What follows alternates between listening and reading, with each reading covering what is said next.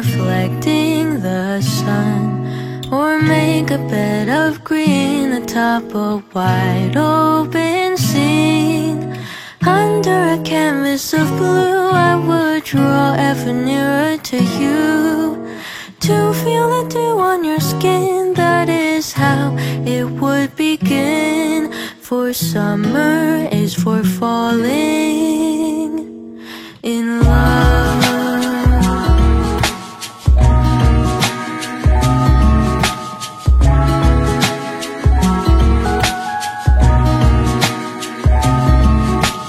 We could stay out late until the sun sets past eight, and the cotton candy haze mirrors the warmth of your gaze. Raise your glass to mine, and as we drink, we would lock eyes, so we could disregard the thought of ever having to part. For summer is for falling in love.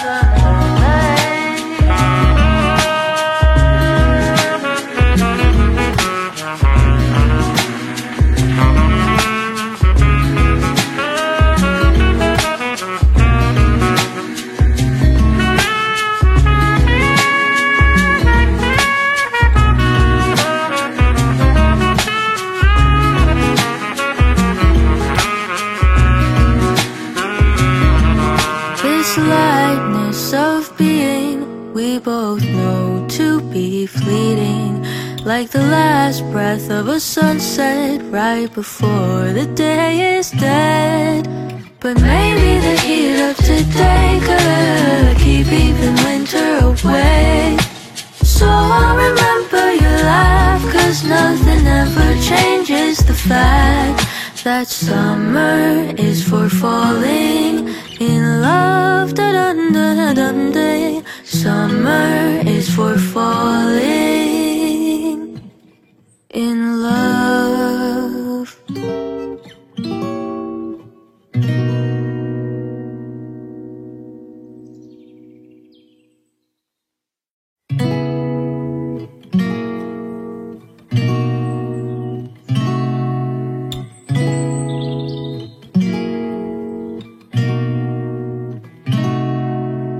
We could drive along an ocean reflecting the sun, or make a bed of green atop a wide open scene. Under a canvas of blue, I would draw ever nearer to you, to feel the dew on your... Thế giới quả là rộng lớn và có rất nhiều việc là phải làm.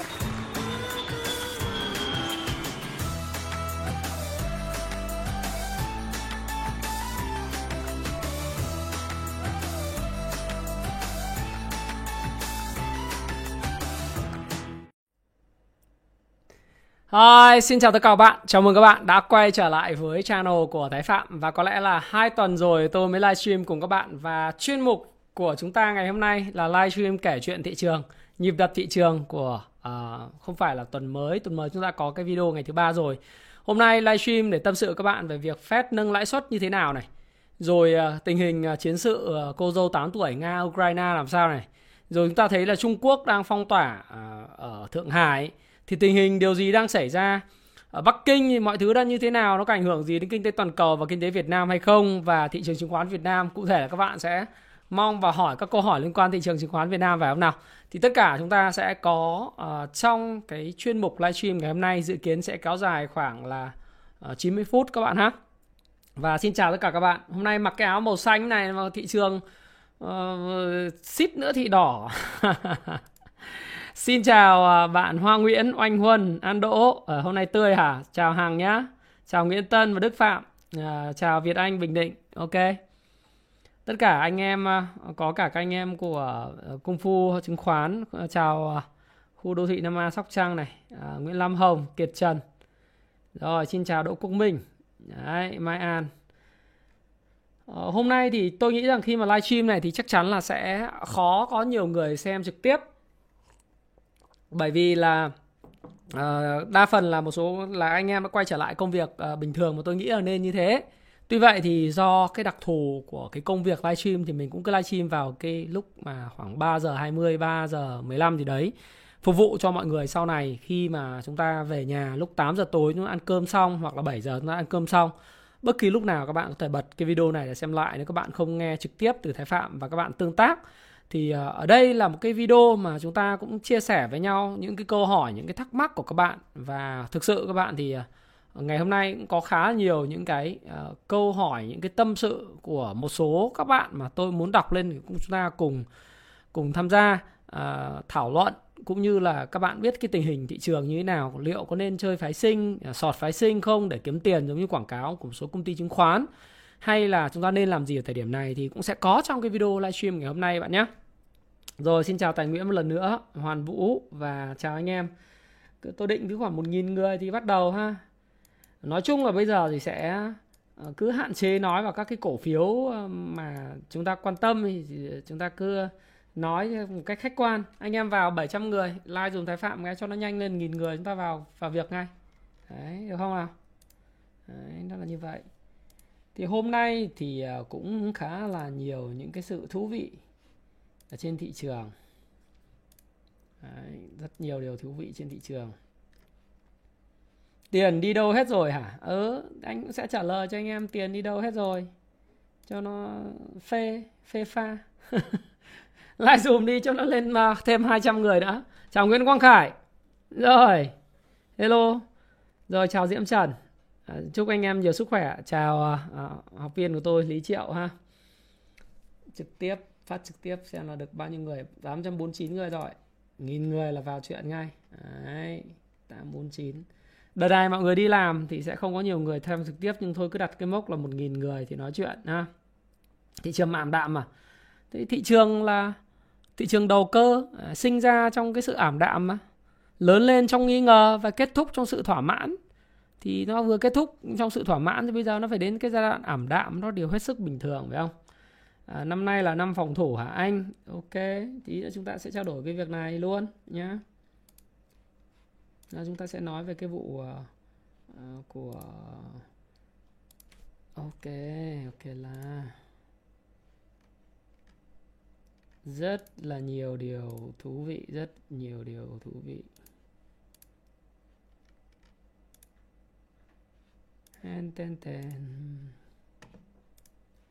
chín trăm hai mươi tư người.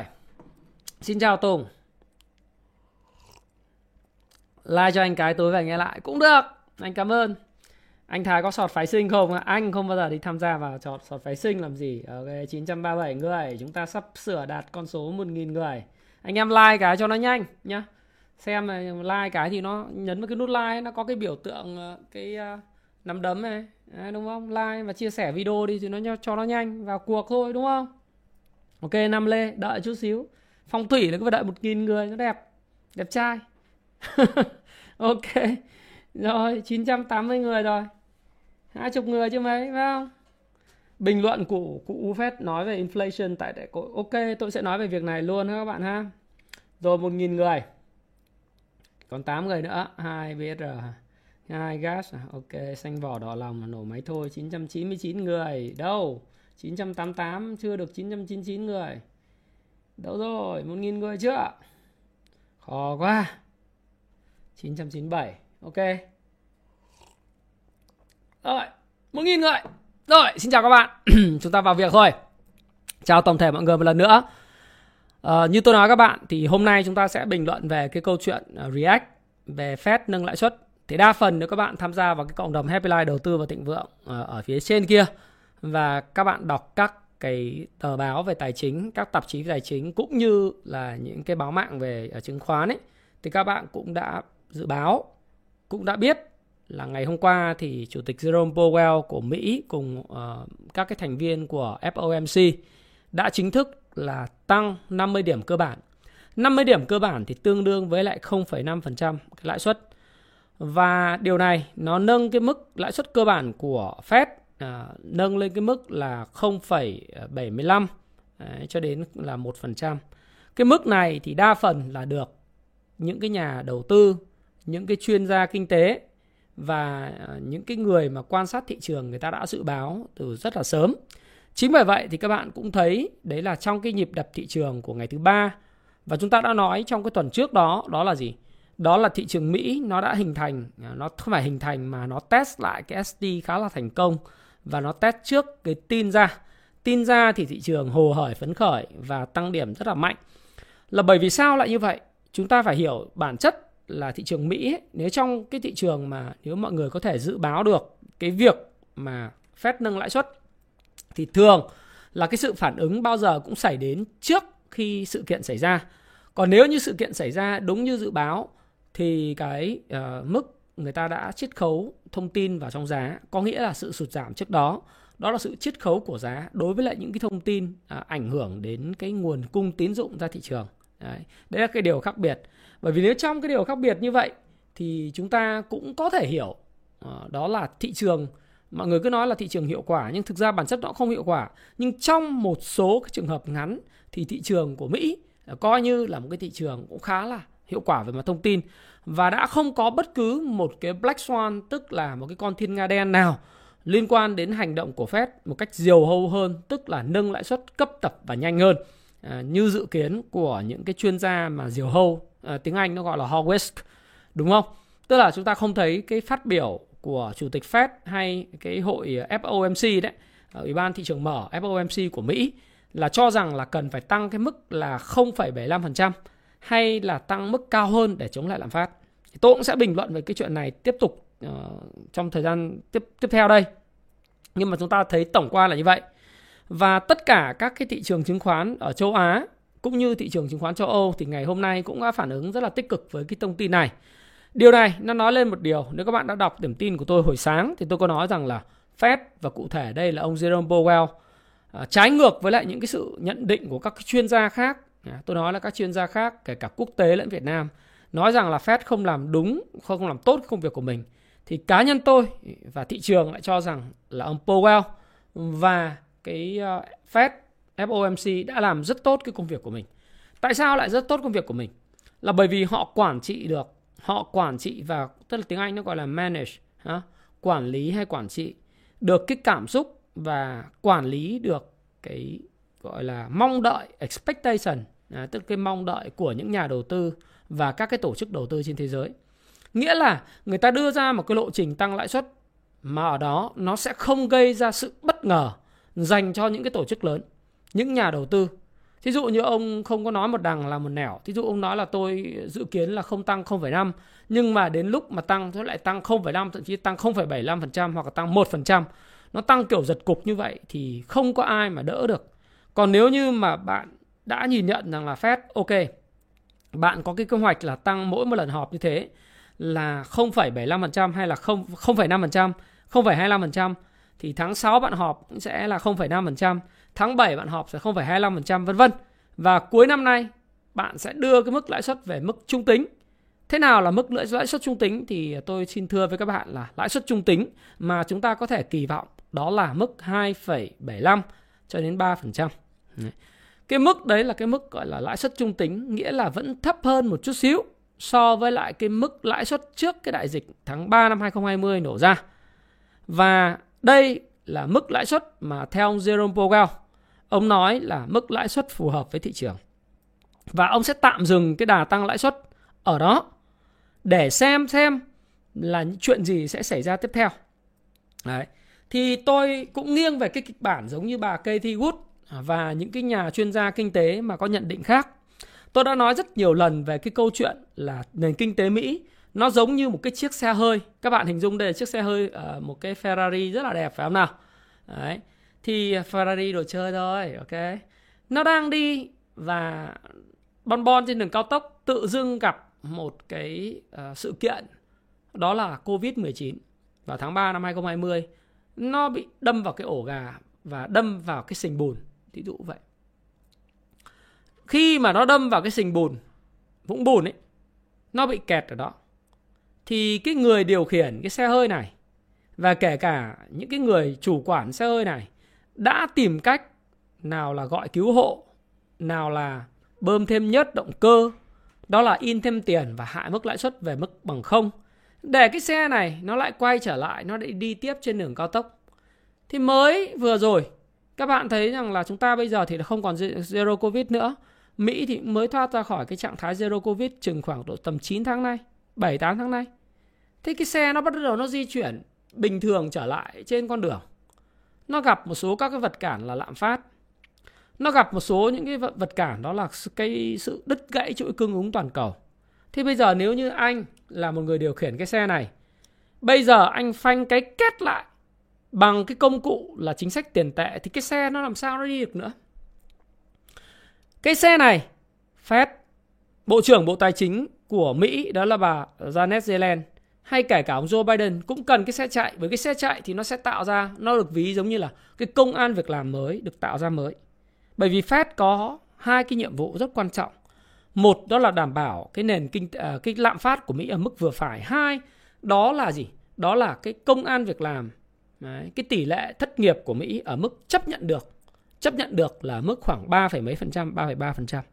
Đấy, ba phẩy ba đến ba phẩy năm phần trăm. Và đồng thời đảm bảo nền kinh tế tăng trưởng.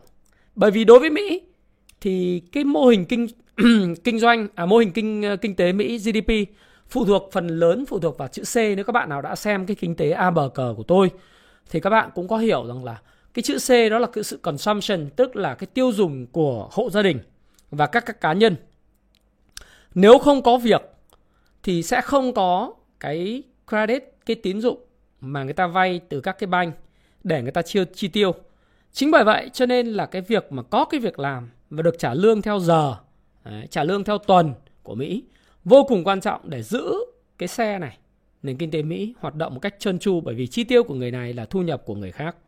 Thế tôi cũng lý giải cho các bạn để hiểu là nếu như bạn là người chủ của xe này là ông Jerome Powell và bà Janet Yellen hay là ông Joe Biden, bạn cũng sẽ không thể thăng phánh gấp cái két cái cho cái xe chúi đầu vào và lộn một vòng, lộn nhào. Nếu tất cả những kẻ mà hiện nay đang sử dụng cái việc chỉ trích của Fed, chỉ trích Fed, nói rằng là Fed quá chậm trong việc đối phó với lạm phát, rồi Fed phải tăng lãi suất rất là nhanh để đối phó với lạm phát, thì người ta phải hiểu một điều rằng là Fed là người đẻ ra cái cơ chế bơm tiền. Và việc hút tiền cũng không bao giờ ngu để mà hút tiền một cách gấp gáp quá sức chịu đựng của thị trường. Và đặc biệt đối với nền kinh tế và những cái thị trường tiêu dùng của Mỹ, thì người ta là người chủ hoàn toàn của cuộc chơi. Người học người ta hoàn toàn có thể già già cái phanh thắng lại từ từ, giống như mỗi lần tăng không phẩy năm phần trăm, không phẩy hai mươi lăm phần trăm, đưa cái mức lãi suất về mức trung tính. hai phẩy bảy mươi lăm đến ba phần trăm hoặc ba đến ba phẩy hai mươi lăm phần trăm đó cái mức trung tính, và cái mức này người ta sẽ dừng lại. Bởi vì cái mức này cũng sẽ là cái mức nếu nền kinh tế gặp cái chuyện nó gọi là cái tình trạng gọi là suy thoái. Suy thoái và lạm phát cao thì người ta sẽ bắt đầu lại nới lỏng lại trong sau một vài năm, khi mà người ta thấy ổn ổn. Chứ còn nếu như người ta để cái cần lãi suất ở mức không phần trăm trong thời gian dài như thế này mà không nâng lên, thì lúc mà có chuyện thì cũng không còn công cụ, và lúc đấy suy thoái kinh tế và khủng hoảng kinh tế xảy ra mới là kinh khủng. Bây giờ không còn công cụ thì phải nâng lên để có cái công cụ. Tất nhiên thị trường sau một thời gian à, có những bữa trưa miễn phí liên tục thì nó sẽ phải có sự rung lắc, nó sẽ phải có sự điều chỉnh. Và chứng khoán Mỹ đã chứng kiến cái sự rung lắc và điều chỉnh đó. Bằng chứng là gì? Bằng chứng đó là lãi suất trái phiếu chính phủ Mỹ mười năm nó đã đạt cái mức ba phần trăm. Nó thể hiện rõ luôn cái kỳ vọng là cái mức uh, lãi suất của Fed sẽ về mức trung tính. Ừ. Có thể là lãi suất trái phiếu Mỹ mười năm nó có thể tiến tới mức là khoảng tầm ba phẩy sáu phần trăm. Và mọi người đang đang tính vào cái câu chuyện là cái reverse, uh, inverse, tức là cái cái cái uh, đường cong lãi suất đảo ngược, tức là cái lãi suất trái phiếu ở cái kỳ hạn cao, uh, kỳ hạn mười năm thì nó lại cao hơn, uh, lại thấp hơn là kỳ hạn của hai năm hay năm năm, ví dụ thế, thì nó sẽ làm chỉ báo của suy thoái kinh tế. Nhưng thực tế ta Fed thì đã lường trước được điều này. Và tôi đã nói rất nhiều về cái việc này khi mà ông Powell đó, ông đã nói một điều như này, để cái xe đây cho đẹp nhé. Đấy, nhìn con Ferrari đẹp không? Ông đã nói rất nhiều về vấn đề này. Ông nói là cái sự sai lầm, ông không có phê phán chỉ trích trực tiếp, nhưng bằng cái bài phát biểu của ông ta ở diễn đàn của I M F, Tổ chức Tiền tệ Thế giới, ông đã nói rằng là ông provoker đó, ông sai lầm đấy. trong năm bảy mươi tám mươi để chống lại lạm phát. Ông cũng không hiểu nguyên nhân lạm phát là gì. Ông cứ thấy là cái cuộc khủng hoảng dầu lửa và địa chính trị ở Trung Đông, ông nâng cái lãi suất lên hai mươi phần trăm, nó có kết quả là nền kinh tế Mỹ bị suy thoái trầm trọng giai đoạn đó. Thì lúc đấy là không chứng khoán, trả ngân hàng, kinh doanh gặp rất nhiều khó khăn vào thời điểm đó. Và bằng cái việc nói ra điều đó và đồng thời là có sự ủng hộ của bà Janet Yellen thì nó sẽ không lặp lại cái câu chuyện lịch sử đấy. Đó là cái điều mà tại sao tôi nghiêng về cái câu chuyện mà cái xe nó đang đi như thế này mà ông phanh cái kít lại cái thì nó lột ngược vòng luôn. Đây là hạ cánh cứng. Còn còn hạ cánh mềm là gì? Là cái xe nó đang đi tốc độ hơi cao cao xíu. Ông phanh già già già già phanh. Ông đưa xe về cái làn an toàn, ông lại đi tiếp. Sau đó thì nếu mà tài xế lại khỏe thì ông lại lao lên nhấn ga đi tiếp. Đó là cách điều hành mà của Fed. Chúng ta cũng sẽ thấy rằng là không có đời nào người ta tăng lên lãi suất ở mức quá cao và rất nhanh.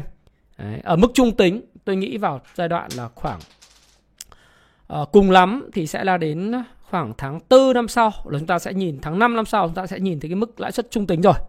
Đấy, cho nên là tất nhiên chút xíu nữa chúng ta sẽ nói về cái implication, tức là những cái ảnh hưởng và tác động đến thị trường chứng khoán mà nó sẽ ảnh hưởng đến thị trường Việt Nam và dòng vốn đầu tư nước ngoài ép i i và Việt Nam nó có bị ảnh hưởng hay không thì chút xíu chúng ta cũng phân tích. Đấy là cái điều đầu tiên khi mà nói về việc mà tăng lãi suất của Fed. Đấy. Cái điều thứ hai mà khi chúng ta nói về tăng lãi suất của Fed thì chúng ta cũng phải đồng thời nhấn mạnh về một cái câu chuyện, đó là gì? Đó là à, từ ngày mùng một tháng sáu thì Fed sẽ giảm là tức là mua tức là giảm mua đó, là bán ra ngoài, chính xác là bán ra ngoài, thu về ba mươi tỷ trái phiếu kho bạc Mỹ và mười bảy phẩy năm tỷ đô la chứng khoán đảm bảo như là một khoản thuế chấp thế chấp mỗi tháng, tức là từ mùng một tháng sáu thì Fed sẽ thu về là khoảng bốn mươi bảy phẩy năm tỷ. Sau đó thì sẽ nâng lên khoảng chín mươi lăm tỷ sau ba tháng và cuối cuối năm. Như vậy thì tiền sẽ không còn rẻ và cái mức uh, lãi suất mà chúng ta có thể thấy coi coi được sẽ đưa về cái mức trước cái covid mười chín. Và cái số tiền như tôi nói, nếu mà cái mức mà chín mươi lăm tỷ một tháng thu về thì có lẽ phải mất năm năm để Fed có cái bảng cân đối kế toán vào trước cái thời điểm dịch xảy ra. Đó là tháng ba năm hai không hai không lúc bốn nghìn năm trăm tỷ. Đây là một việc khó và nhiều người kinh tế, nhà kinh tế học đang nghi ngờ về cái câu chuyện là liệu Fed có giúp cho nền kinh tế Mỹ hạ cánh mềm được không? Tôi thì tôi tin là hạ cánh mềm được. Đấy. Là tại sao tôi lại tin về hạ cánh mềm được? Thì chúng ta hãy cùng phân tích một cái yếu tố nó ảnh hưởng đến giá.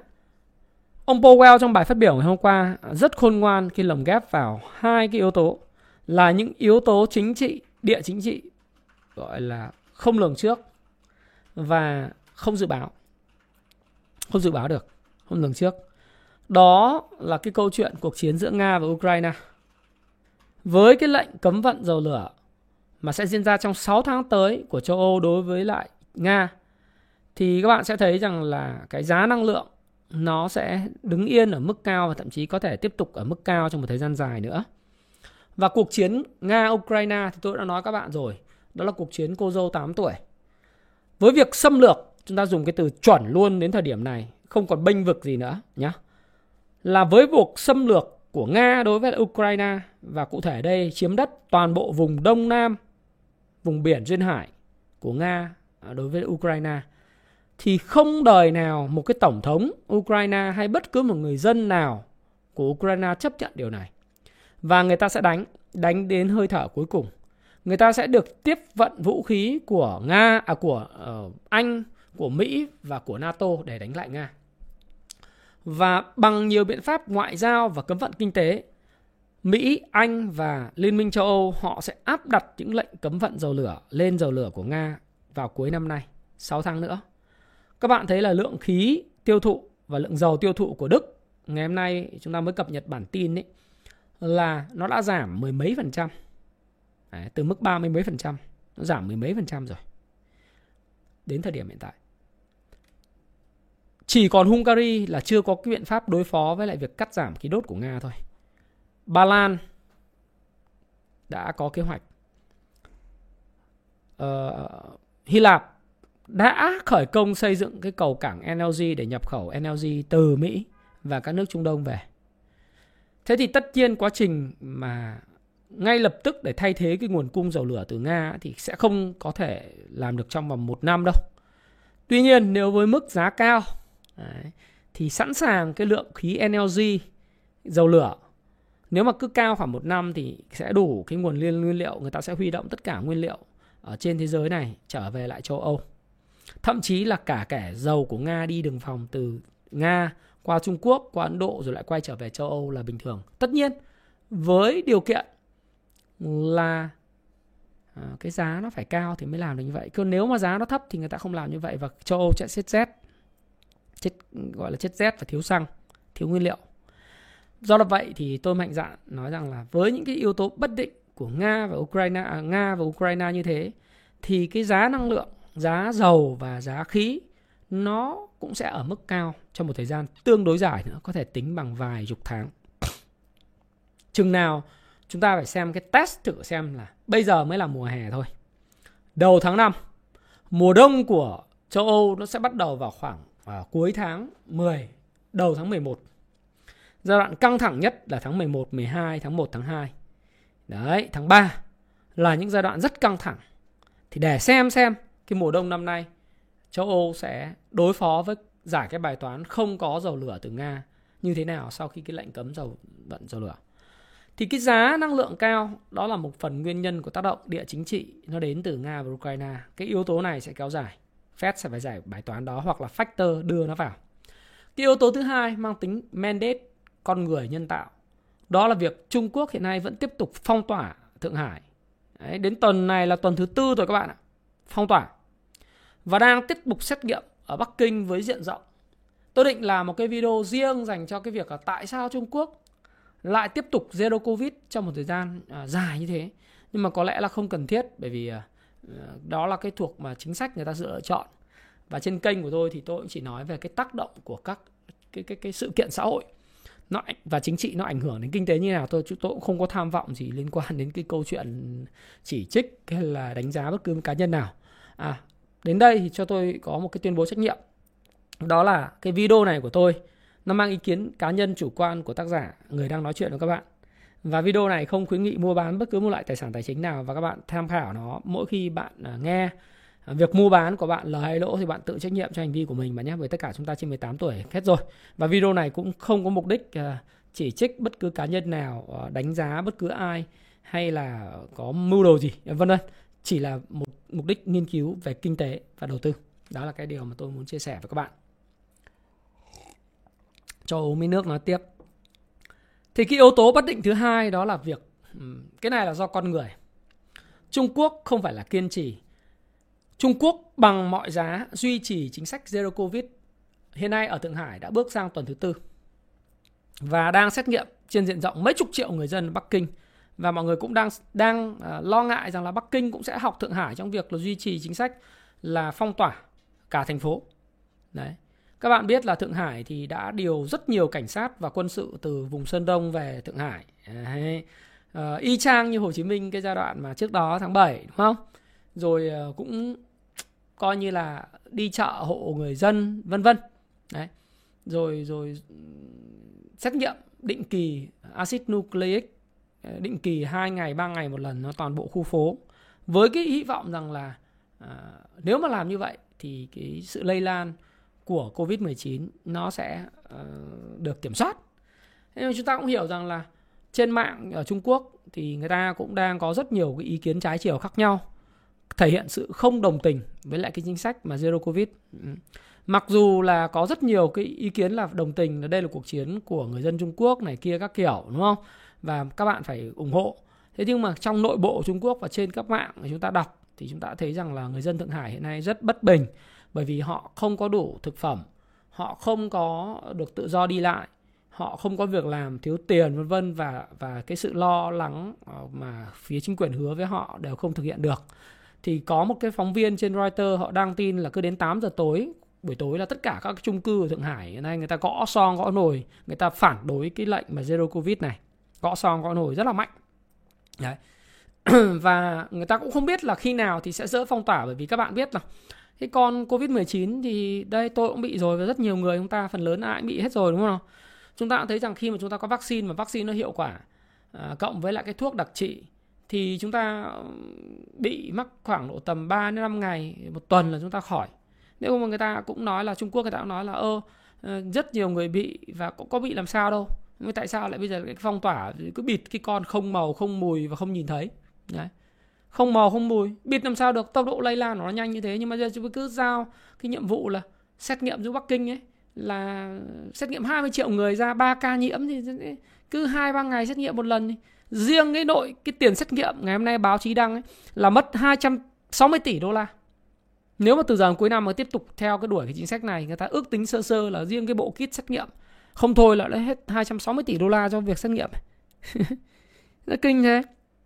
Nhưng mà tại sao lại ở đây thì chúng ta không không đây là sự lựa chọn của Trung Quốc, tôi không có chỉ trích. Đấy. Nhưng mà tại sao tôi lại nói về vấn đề này? Bởi vì nó liên quan đến một thứ, đấy là khi mà anh xét nghiệm như thế, anh anh zero covid thế thì bây giờ những cái cơ sở kinh doanh của những cái nhà máy ép đê i, những cái chuỗi cung ứng toàn cầu nó sẽ bị ảnh hưởng rất là nặng. Không ai làm việc, không ai xuất khẩu, không ai nhập khẩu. Và những cái tàu mà nhập khẩu xuất khẩu đến Trung Quốc, nơi uh, là cái công xưởng của thế giới, cung cấp nguyên vật liệu, bán thành phẩm, thành phẩm từ đồ chơi, đồ may mặc, da giày cho đến linh kiện điện tử vân vân, nó không đi ra thế giới được. Đấy thì tôi cũng thế, đợt này tôi đặt một số các cái thiết bị cho xe hơi của tôi cũng phải mất bốn năm tháng mới có được cái phụ tùng thay thế. Và các bạn thấy dã man là như vậy. Một số các cái hãng xưởng xe hơi bây giờ còn thậm chí không có đủ chip để sản xuất xe đấy. Nó lên xe nó cũng khan hiếm, dẫn đến cái giá cả nó lên cao. Rồi cái cước vận tải cũng tăng cao. Rồi cái sự đứt gãy chuỗi cung ứng này nó đẩy cái giá tiêu dùng của Mỹ lên. Và cái yếu tố này đối với Fed, trước đây Fed cho rằng Fed đánh giá hơi bị thấp cái ý định chính trị của Trung Quốc trong cái câu chuyện là áp dụng Zero Covid. Họ nghĩ rằng là rồi Trung Quốc sẽ học theo Ấn Độ, sẽ học theo những cái nước Đông Nam Á, học theo Mỹ, học theo Anh. Thứ nhất là à, bình thường hóa, coi đây là một cái bệnh thông thường. Hai là bây giờ một số nước là bỏ luôn khẩu trang. Hàn Quốc là bỏ luôn khẩu trang. Đấy. Nước Anh bỏ khẩu trang lâu rồi, tiến bộ. Về đằng nào thì cũng bị bị một lần cho nó khỏi hẳn. Thế đây là quan điểm cá nhân của tôi nhé. Bởi vì tôi đã bị rồi, cả nhà tôi bị hết rồi. Cả cả trẻ con, người người già bị hết đâu. Nhưng không phải phải phải là bởi vì là, là mình mình không bị mình nói đâu. Nhưng mình thấy cũng bình thường. Khi mà được ăn uống đầy đủ, hiểu biết sâu sắc về nó, có thuốc, có vaccine. Nhờ cái chương trình tiêm chủng vaccine chúng ta rất là thành công phải không nào? Tiêm rất nhanh, nhờ hai ba mũi hết thì bây giờ khỏi. Chính bởi vậy cho nên là gì? Chính bởi vậy cho nên là cái câu chuyện ở đây khi mà chia sẻ với các bạn như vậy, lúc đầu là Fed đánh giá thấp và đánh giá nghĩ rằng là Trung Quốc sẽ làm đứt gãy chuỗi cung ứng trong một thời gian ngắn thôi và sẽ học các nước khác để mà quay trở lại cuộc nhịp sống bình thường. Nhưng ngày hôm nay thì họ mới thấy một điều rằng là cái thành tích chống dịch và Zero Covid nó một thành tích quá quan trọng của chính quyền để người ta tiến hành cái cái cái đại hội của người ta vào cái cuối tháng mười hai để bầu bán.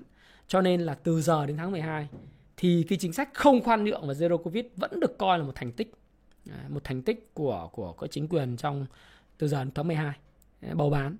Thế thế nên là cái giá cả nó sẽ còn phải duy trì ở mức cao, ít nhất là các mặt hàng tiêu dùng, nguyên vật liệu, tất cả mọi thứ cho đến từ giờ đến cuối năm. Mà bây giờ Fed mà sa bẫy, cái giá dầu nó tăng lên, năng lượng tăng lên thì không không nói làm gì. Bởi vì đấy là như tôi nói với bạn là, là Nga và một thành viên của OPEC cộng rất là quan trọng, cung ứng một cái lượng dầu lớn thế giới, nó bị ảnh hưởng. Bây giờ anh anh thấy là cái bị đứt gãy chuỗi cung ứng, anh tưởng là thiếu hàng hóa, giá đẩy cao mà anh sa bẫy, anh tăng không phẩy bảy mươi lăm phần trăm mà tăng liên tục như thế thì chính bản thân anh bị thương luôn. Thế cho nên người ta cũng cứ vừa xoa dịu. Đấy. Khi người ta tăng lãi suất này, người ta biết là không lập tức, không ngay lập tức là lạm phát nó giảm đâu. Bởi vì người ta hiểu là cái cái nguyên nhân lạm phát do con người tạo ra, tức là những cái mà chính sách của Trung Quốc ấy họ tạo ra, hay là cái sự xung đột này nó còn kéo dài. Thì thuyết âm mưu kẻ cắp gặp bà già thôi. Ông in tiền thì tôi gây ra sự xáo động về hàng hóa, nguồn cung vân vân, là thuyết âm mưu.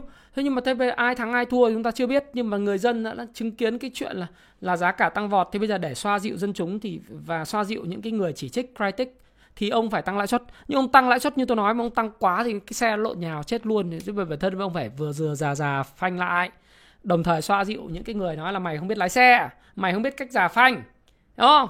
Bạn với cách giả phanh hôm nay mày không lái để tao lái, thí dụ thế, nói hơn hôm na thế, đúng không? Thì bây giờ là xoa dịu, nâng lên, nâng lên tí. và đang lên tiếp đến mức trung tính, nhưng hoàn toàn biết rằng sau cái đại hội thì tình hình sẽ khác. Bởi vì dù sao thì cái chúng ta không bàn câu chuyện là cái vaccine của Trung Quốc có hiệu quả không, đến thời điểm này chắc chắn nó không hiệu quả rồi.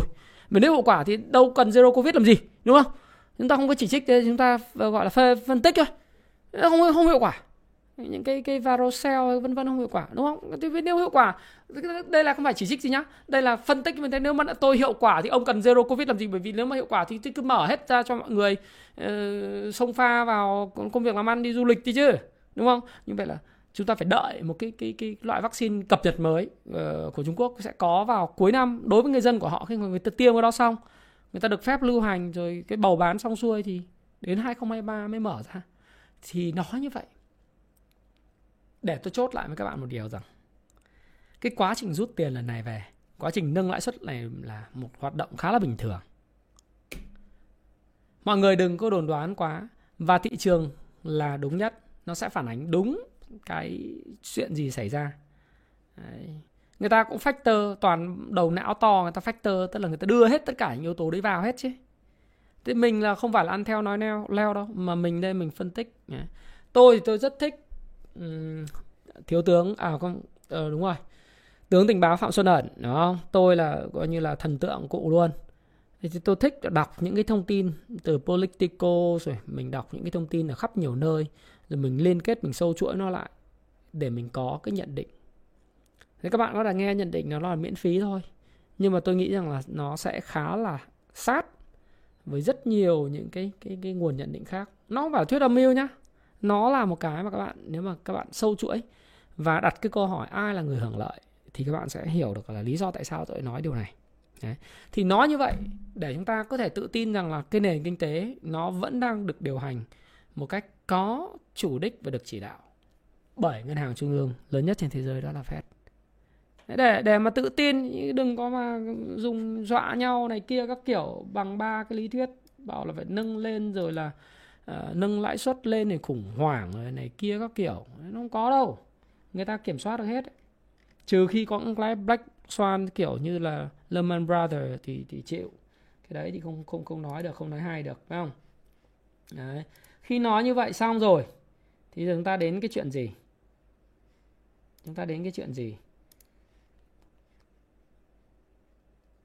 Như vậy là các bạn thấy là tạm yên tâm với lại cái câu chuyện của quốc tế.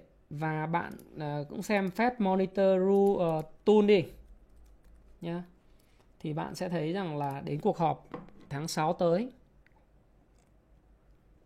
và ngày mười lăm tháng sáu, thì uh, cái xác suất hiện nay thì mọi người đang uh, đang factor vào đó, nó là một phẩy năm đến một phẩy bảy mươi lăm phần trăm cái mức lãi suất cơ bản. Đấy. Hiện nay là như vậy. Nghĩa là nó là vẫn rất là ok. Rất là ok nhá. Giờ nói như vậy thì để chúng ta nói thị trường Việt Nam thì nó sẽ đi như thế nào. Nó sẽ đi như thế nào nhá. Tức là người ta sẽ tăng đến mức hai phẩy bảy mươi lăm đến ba phần trăm vào cuối năm nay, đến mức lãi suất trung tính. Và mức lãi suất này thì chúng ta sẽ thấy rằng là cái mức lãi suất mà người ta sẽ dừng lại để nghe ngóng. Và như vậy thì chúng ta sẽ phải đối mặt với cái gì đối với thị trường chứng khoán Việt Nam? Thì bây giờ chúng ta nói về thị trường chứng khoán Việt Nam một chút để cho các bạn sẽ thấy rằng là chúng ta cần phải làm gì. Ok. Thì thị trường đang factor cái mức tăng điểm thế này thì tôi thấy là cũng hợp lý thôi, phải không nào? Sau đó là tăng đến tháng bảy là tăng không phẩy hai mươi lăm phần trăm. Tháng chín là cũng không phẩy hai mươi lăm phần trăm. Đấy, tháng mười một là không phẩy hai mươi lăm phần trăm. Tháng mười một cũng khá là sớm để nói. Nói chung đến tháng mười hai thì nó sẽ rơi vào khoảng hai phẩy bảy mươi lăm đến ba phần trăm. Đấy là cái mà mục tiêu chúng ta đưa ra, và chúng ta sẽ nhìn thấy Fed hành động như vậy để xoa dịu những cái sự chỉ trích đối với việc là mày không biết lái xe, mày không biết cách điều hành nền kinh tế. Thì bây giờ tôi điều hành nền kinh tế và tôi chờ đợi là cái sự phản hồi. Và Trung Quốc không thể đóng cửa mãi được, Trung Quốc phải mở cửa. Sau đại hội và bầu bán thành công thì Trung Quốc sẽ phải mở cửa cho du lịch quốc tế, mở cửa cho du lịch nội địa, mở cửa cho tất cả mọi thứ khác. Bởi vì nếu không thì Trung Quốc sẽ chứng kiến một làn tháo chạy lịch sử của những nhà đầu tư từ ép đê i cho đến ép i i. ép i i rút tiền khỏi Trung Quốc khủng khiếp, đặc biệt là rút tiền ở Hồng Kông. Hồng Kông hiện nay đang bị rút ra hàng ngàn tỷ đô la để đầu tư bất động sản ở Anh. Rồi đầu... bạn bè tôi nói là bây giờ người Hồng Kông đi sang London mua bất động London mua bất động sản khủng khiếp luôn. Cái làn sóng là không thể cưỡng được mà. Không thể cưỡng được. Bởi vì những cái, cái chính sách của của Trung Quốc đối với lại cái tiếng tiếng ngoại quốc rồi nhiều thứ đó. Nên là nếu mà không không không tránh được thì sẽ rút ra rất là nhiều. Cho nên buộc phải là mở cửa trở lại, và tôi tin tôi đặt cửa vào cái cái chuyện mở cửa trở lại.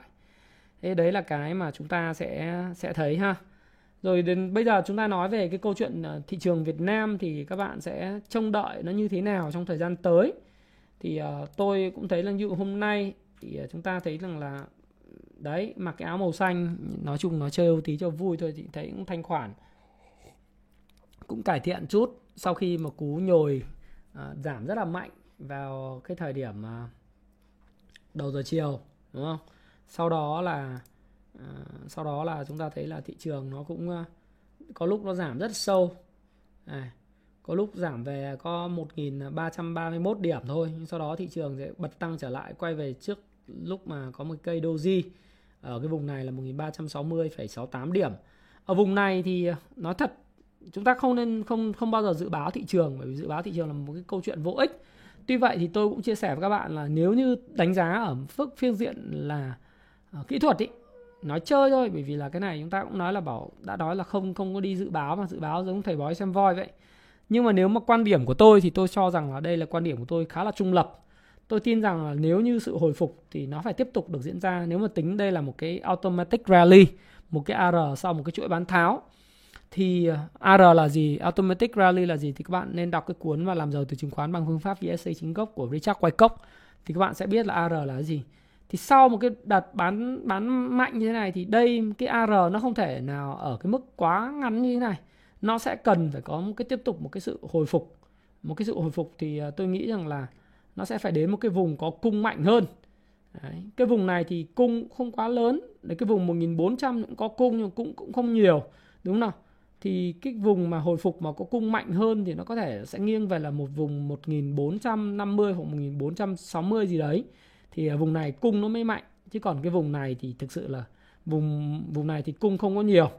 Ở vùng một nghìn ba trăm chín mươi là một nghìn bốn trăm thì cái cung cũng không quá lớn, đúng không? Cái vùng này vùng cân bằng thì cũng không quá quá lớn. Thì ít nhất là thị trường sẽ phải có cái sự hồi phục tương đối tốt một chút trước khi là nó có một cái sự điều chỉnh.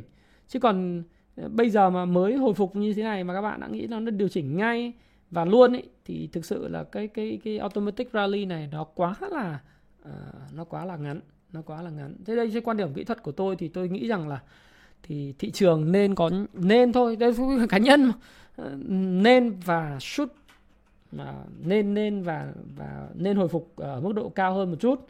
Đấy là cái điều mà không chỉ là mong đợi mà nó là còn cả vấn đề kỹ thuật nữa. Đấy là cái chia sẻ. Vì đó nếu mà dừng ở đây thì nó rất là vô duyên, rất là vô duyên và rất là vô lý, bởi vì là cái đà bán tháo nó không thể là bán tháo mạnh nhưng mà nó chỉ có lên một tí tí này rồi nó lại tiếp tục nó gục xuống nữa. Đấy là cái điều đầu tiên về mặt kỹ thuật. Cái thứ hai là về mặt tâm lý, thì tại sao cái vùng này các bạn hỏi tôi là thanh khoản nó đi đâu mất rồi? Thì tôi cũng đã làm cái video mà hôm Uh, cái thanh khoản cái cái hôm chủ nhật ấy, tôi cũng làm video tôi nói các bạn rõ chuyện này. Thứ nhất là có hai phần, cái thanh khoản nó đến từ cái câu chuyện là dòng tờ, dòng tiền ăn sổi ở thì của các doanh nghiệp đem vốn uh, nó gọi là vốn vốn lưu động của mình lên để quẩy chứng khoán, rồi huy động từ các nguồn khác nhau để quẩy chứng khoán lên, thì cái nguồn này nó đã bị rút ra. Cái thứ hai là một số cái người tư, đầu tư cá nhân mặc dù mở mới rất là mạnh trong thời điểm tháng tư và vào thì họ bị kẹp hàng, và những người dùng full margin hết ga hết số thì đã bị margin call, tức là bị cuộc gọi margin ấy, hay là bị không không margin call và không nộp tiền vào thì nó bị for sale, tức là bị bán giải chấp. Thì chính vì cái vụ giải chấp đó cho nên là nó mới có đến cái câu chuyện là bị giảm rất là mạnh cho đến tận là một nghìn hai trăm sáu mươi sáu điểm. Thế đến vùng này mà các bạn bảo là người ta lại sử dụng margin trở lại thì chắc chắn là chưa đâu. Đấy, vùng này mà người ta mới bị ăn một cái cú đòn đau thì bây giờ bảo người ta dùng trở lại, người ta giao dịch sôi động trở lại thì không. Vùng này thì đa phần thì theo tôi là thứ nhất là dành cho những người mà giao dịch ở cái giai đoạn bắt đáy họ chốt lời. Cái thứ hai là một số người người ta sợ là người ta vẫn là bị lỗ nhưng mà người ta thấy vùng này giảm giảm giảm, người ta sợ là chứng khoán sẽ sẽ giảm lại cái vùng một nghìn hai trăm sáu mươi, cho nên người ta cũng bán ra.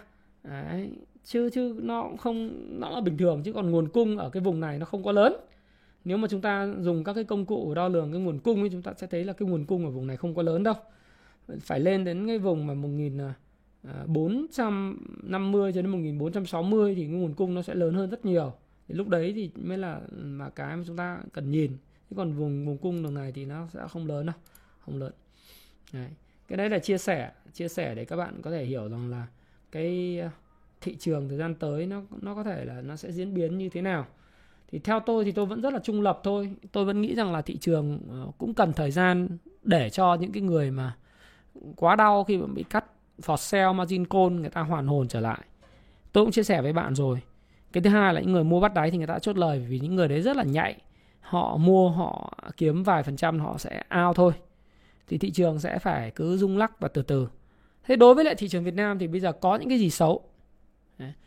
Mỹ thì cũng đã xong rồi. Tôi đã phân tích với bạn về Fed. Ừ.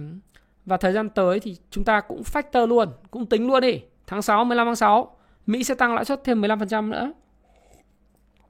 Quên, mười lăm tháng sáu, Mỹ sẽ tăng không phẩy năm phần trăm lãi suất nữa. Đấy. Cái chúng ta đưa vào luôn trong cái equation, trong cái tính toán chúng ta luôn nhá, cho nó, nó nhanh gọn. Sau đó tháng bảy tăng không phẩy hai mươi lăm. Đấy. Và nếu mà tăng không phẩy năm cũng được, cho tăng tháng sáu, tháng bảy cùng không phẩy năm hết. Và cuối năm thì giờ, giờ nó sẽ tăng vào mức là hai phẩy bảy mươi lăm đến ba phần trăm. Đấy là cái mức lãi suất trung tính mà chúng ta biết chuyện đó luôn. Và giả bộ thôi, ai cũng biết là lạm phát cao, nhưng mà kể cả có tăng lên như vậy thì cũng không kiểm soát được lạm phát đâu. Vì cái lạm phát hiện nay là hoàn toàn là nhân tạo. Thứ nhất là con, con người bơm tiền công thức em em nhân V bằng mà, mà, P P nhân Q bằng, bằng M, xin lỗi bạn, bạn là đúng rồi, P nhân Q bằng M nhân V đấy. Thì cung tiền ra, velocity tăng, thì bây giờ tất cả nó phản ánh vào giá. Nhưng mà vấn đề là yếu tố nhân tạo rất nhiều, từ cái cuộc chiến Nga-Ukraine rất còn kéo dài. Mùa đông năm nay sẽ như nào? Trung Quốc người ta sẽ kiểm soát cái Zero Covid kiên trì lắm. Các bạn đọc các báo về Tây, người ta viết về cái Zero Covid này, người dân Thượng Hải đau đớn lắm. Kinh khủng. Phát rồ lên đấy. Mà, mà kinh khủng. hai trăm sáu mươi tỷ đô chỉ đi tiền xét nghiệm không, thế thì kinh khủng. Mà đó là một trong thành tích chống dịch, một trong thành tích quan trọng trong Đại hội Đảng uh, cuối tháng, cuối năm. Thế nên là cái yếu tố về cái lạm phát nó sẽ vẫn diễn ra. Kể cả anh tăng lên lãi suất lên mười phần trăm thì nó vẫn là lạm phát. Nhưng mà bằng việc thắt chặt như vậy thì có thể lạm phát sau đó, sau năm hai không hai ba nó cắm xuống, nó không còn lạm phát nữa, nhưng mà nó sẽ gây sự đau đớn. Cái xe kinh tế Mỹ nó sẽ lộn nhào lộn nhào như thế này. Các bạn thấy không? Lộn nhào lộn nhào như thế này. Thế thì chết à? Đấy. Nó lộn ngược ấy thì chỉ có nổ banh xác cái người lái. Ông Powell này coi như là mất chức luôn, nhưng đừng có đùa. Thế thì đối với lại chúng ta thì coi như là những cái yếu tố quốc tế thì nó cũng đã factor đưa hết vào rồi. Thế còn mấy cái mà các bạn nói về trái phiếu thì chúng ta cũng có cái protocol, tức là cái cái cách parameter, tôi gọi tiếng đối với người trong nghề gọi là cái protocol, tức là cái đường dẫn hay là cái cái phương pháp, cái parameter, cái cách để xử lý vấn đề. Chúng ta cũng thấy có rồi. Thời gian tới cũng sẽ có những quy định. Chúng ta cũng đang, các, các cụ cũng đang họp hội nghị trung ương năm, đúng không? Đang họp rồi. Thời gian tới thì cũng không có vấn đề gì. Đâu vẫn như thế. Ổn định. Chính trị ổn định. Kinh tế phát triển. Các cái chính sách tiền tệ thì chúng ta thấy rằng là lãi suất tiết kiệm tăng nhích lên một chút, nhưng mà chúng ta sẽ không tăng quá nhanh. Dự kiến các công ty chứng khoán dự báo thì sẽ rơi vào khoảng là không phẩy bảy mươi lăm cho đến một phần trăm, hoặc là không phẩy năm đến không phẩy bảy mươi lăm phần trăm tăng cái lãi suất tiết kiệm huy động. Bởi vì chúng ta cũng muốn là cái kinh tế nó phục hồi, chúng ta tăng nhanh quá thì kinh tế nó, doanh nghiệp chết hết thì không phục hồi được. Đúng không nào? Áp lực với tỷ giá thì may thay là cái mối quan hệ của chúng ta với lại Hoa Kỳ rất là mạnh. À, về mặt xuất khẩu, về quan hệ ngoại giao à, thì tất nhiên là có những cái yếu tố về mặt này kia, nhưng mà chúng ta vẫn thấy rằng là đấy là một cái quan hệ nâng cấp chiến lược lên một cái tầm mới. Và chúng ta vẫn có một cái duy trì cán cân thương mại là xuất siêu, không chỉ trên trên do đó cái, cái nguồn ngoại nguồn ngoại hối chúng ta khá là mạnh, dồi dào. Rồi dự trữ cái kiều hối chuyển về Việt Nam rất là tốt, cho nên tỷ giá của chúng ta thì có áp lực. Bởi vì cái đồng đô la nó mạnh lên, bây giờ nó lên một trăm lẻ hai, một trăm lẻ ba thì uh, index nó lên một trăm lẻ hai, một trăm lẻ ba và đồng won mất bảy phần trăm, đồng uh, Malaysia mất năm, bốn phẩy mấy phần trăm, năm phần trăm. Thế đồng Việt Nam thì cái áp lực của chúng ta đó là gì? Chúng ta hiện nay đang mất khoảng gần một phần trăm thôi, không phải mấy phần trăm. Chúng ta có thể mất đến hai phần trăm. Đấy. Nhưng mà mất hai phần trăm thì nó lại thúc đẩy cho xuất khẩu chúng ta tăng lên, nhập khẩu chúng ta chịu áp lực một chút. Đặc biệt là đối với lại mặt hàng về năng lượng, khi mà chúng ta phải nhập khẩu cái cái dầu dầu lửa ở mức giá, tức là xăng ở mức giá cao. Nhưng mà tiệu chung lại, tôi muốn nói là cái xuất nhập khẩu và cán cân thương mại của chúng ta nó positive. Đấy. Thì kinh tế phát triển, à, quan trọng nhất đó là chính trị ổn định, đúng không? Các bạn thấy là các cụ làm trong sạch bộ máy rồi, hội nghị trung ương hàng năm đang diễn ra. Ngày hôm qua tôi dành nguyên cả à, một buổi tối, tôi ngồi tôi đọc, tôi nghe tivi, tất cả mọi thứ, xem cái tình hình như thế nào. Tôi thấy mọi thứ là ok, big line. Hai nữa là gì? Là cái chính sách thu hút uh, chúng ta về uh, bất động sản, khu công nghiệp, ép đê i tức là đang diễn ra. Rồi cái việc hồi phục kinh tế cũng đang diễn ra, mặc dù gặp nhiều cái khó khăn. Nhưng một số các cái ngành nghề vẫn phát triển, à, bán lẻ này, rồi những cái ngành nghề về du lịch hồi phục rất là nhanh chóng. Nếu ai đi chơi lễ ba mươi tháng tư, một tháng năm thì các bạn mới thấy một điều là cái ngành du lịch nó hồi phục trở lại rất nhanh. Và thời gian tới, nếu như chúng ta thấy là chúng ta mở cửa trở lại với du khách quốc tế, chúng ta bây giờ hụt cái nguồn khách Nga, hụt nguồn khách Trung Quốc. Nhưng mà hai không hai ba thì chúng ta sẽ thấy xuất khách Trung Quốc có trở lại rất mạnh về sau cái đại hội đảng của họ. Và họ dỡ bỏ cái Zero Covid chẳng hạn. Họ sẽ dỡ bỏ đấy chứ không để, để để như thế mãi. Nhưng mà cái nguồn khách từ Âu, Mỹ và những địa phương khác, cái những cái nơi khác đến với Việt Nam mình thì dần dần cái, cái ngành kinh tế, nền kinh tế mình hồi phục rất là nhanh. Thì với những cái điều đó đang diễn ra thì tôi nghĩ rằng là sẽ rất là ngạc nhiên, sẽ rất là ngạc nhiên nếu như mà nếu như mà lại lại có một cái đợt mà bán tháo hoảng loạn một lần nữa uh, xảy ra vào thời điểm hiện này. Bởi vì những người kẹp thì đã kẹp chót kẹp rồi, đúng không? Người ta bị lỗ thì người ta cũng lỗ rồi. Người ta lỗ ba mươi phần trăm thì người ta cũng ngồi đợi, người ta thở rồi. Chứ không ai chịu cắt lỗ cả. Đó, tất nhiên là phải có người kẹp. Nhưng mà nếu như bạn cầm những cái cổ phiếu mà xịn ấy, hàng hiệu và ép a tốt thì bạn còn có quyền hy vọng. Tất nhiên bạn đừng có cầm cổ phiếu lởm. Cổ phiếu lởm là những cổ phiếu ép a, không có ép a, làm ăn kinh doanh thì chả ra gì, kết quả kinh doanh sụt giảm vân vân, thì bạn không bao giờ hy vọng được. Và tiền nó sẽ không, đã ít nó sẽ không tìm ở những chỗ đó như thế. Thì bây giờ là cuộc chiến của những nhà đầu tư là tiền dài sẽ thắng thắng tiền ngắn thôi. Tất nhiên là sẽ có những cái sự điều chỉnh và cần thời gian để hấp thu tất cả những cái thông tin mà trước đây người ta đã sợ. À, do đó thì tôi tôi không có nghiêng quá về, không nghiêng quá thôi nhá. Mọi chuyện đều có thể xảy ra. Tuy vậy thì tôi không quá nghiêng về câu chuyện là thị trường cần phải có một cần phải có một cái màn hoảng loạn nữa. Bởi vì cái nguồn cung hoảng loạn đến từ việc là bán bán gần như là bán vô tội vạ. Bán gọi như là không có tình người. Bởi vì máy nó bán phạt sale ấy, bán bán giải chấp thì làm gì có tình người. Đến giờ nó bán thôi, đúng không? Máy máy mà để quản trị rủi ro công ty chứng khoán người ta cho vay margin thì đến cái thời điểm đó người ta bán nó làm gì có tình người. Đấy. Thì cái bán mà không có tình người kiểu như vậy thì sẽ không diễn ra, bởi vì người ta lỗ thì người ta cũng phải gồng được chứ. Thì lỗ đã lỗ rồi mà. Cho nên thì tôi nghĩ rằng là thị trường nó sẽ có những biến động uh, rung lắc. Và như tôi nói, ở vùng này nguồn cung không có nhiều. Ở vùng một nghìn bốn trăm sáu mươi, bảy mươi thì nguồn cung mới nhiều. Đấy, một nghìn ba trăm, bốn trăm thì cũng nguồn cung khá hơn nhưng không quá nhiều. Nếu chúng ta có thể nhìn cái nguồn cung uh, trong khoảng độ tầm ba bốn tháng trở lại đây thì cái nguồn cung của vùng đó chúng ta có thể coi. Thì tôi kỳ vọng là cái a rờ nó sẽ phải kéo dài hơn một chút, chứ không thể dừng lại ở đây, bởi vì có một số các cái công ty đã giảm rất sâu, sâu quá. Đấy, thì nó nó mang tính vỡ trận. Đúng không? Thì chúng ta cũng phải xem phải xem như thế. Thế thì nếu như mà tất cả mọi thứ nó cứ diễn ra suôn sẻ thì sẽ có những cái cái đợt mà rung lắc như phiên ngày hôm nay, đó là bình thường. Những cái cổ phiếu như thế nào thì nó sẽ thu hút tiền. Thì tôi cũng đã làm một cái video và nói với các bạn rất rõ vào hôm Chủ nhật.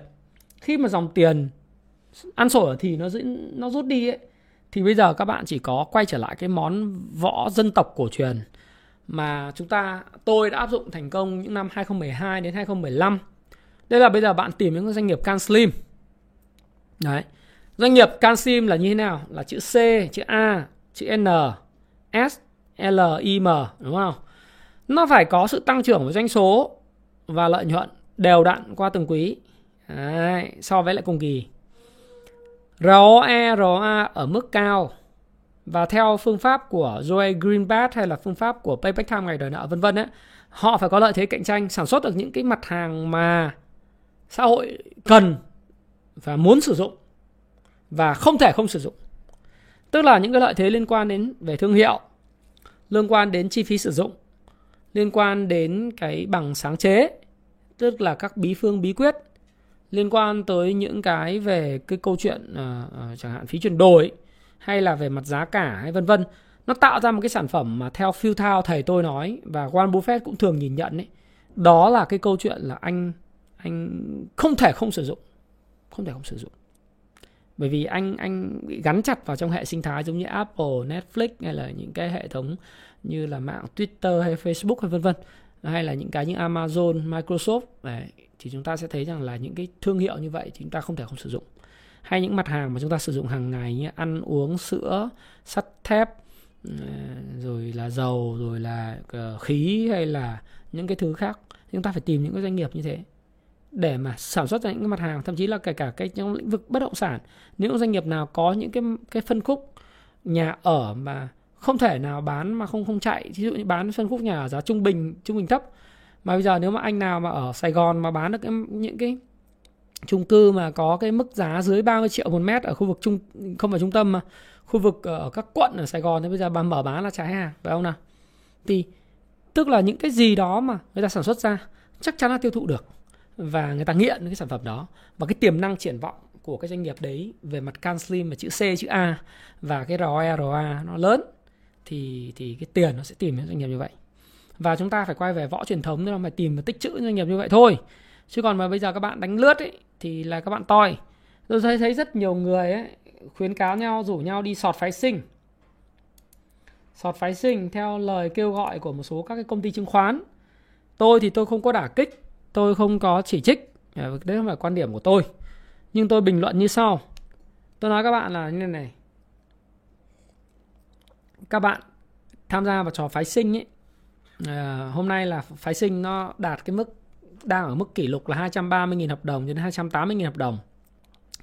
Cái này chúng ta cứ tính là một ngày một người giao dịch uh, nhân ba đi, thì cái số lượng tài khoản thực uh, số lượng mà thực sự tài khoản tham gia vào phái sinh nó cũng cả lên đến cái trăm ngàn tài khoản.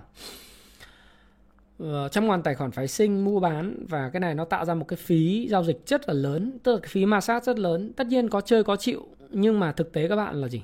Tham gia vào cái thị trường này mà dự báo theo kiểu đánh đánh cược ấy, lúc thì là lên, lúc thì xuống, lên thì bạn đánh long, short thì bạn đánh xuống.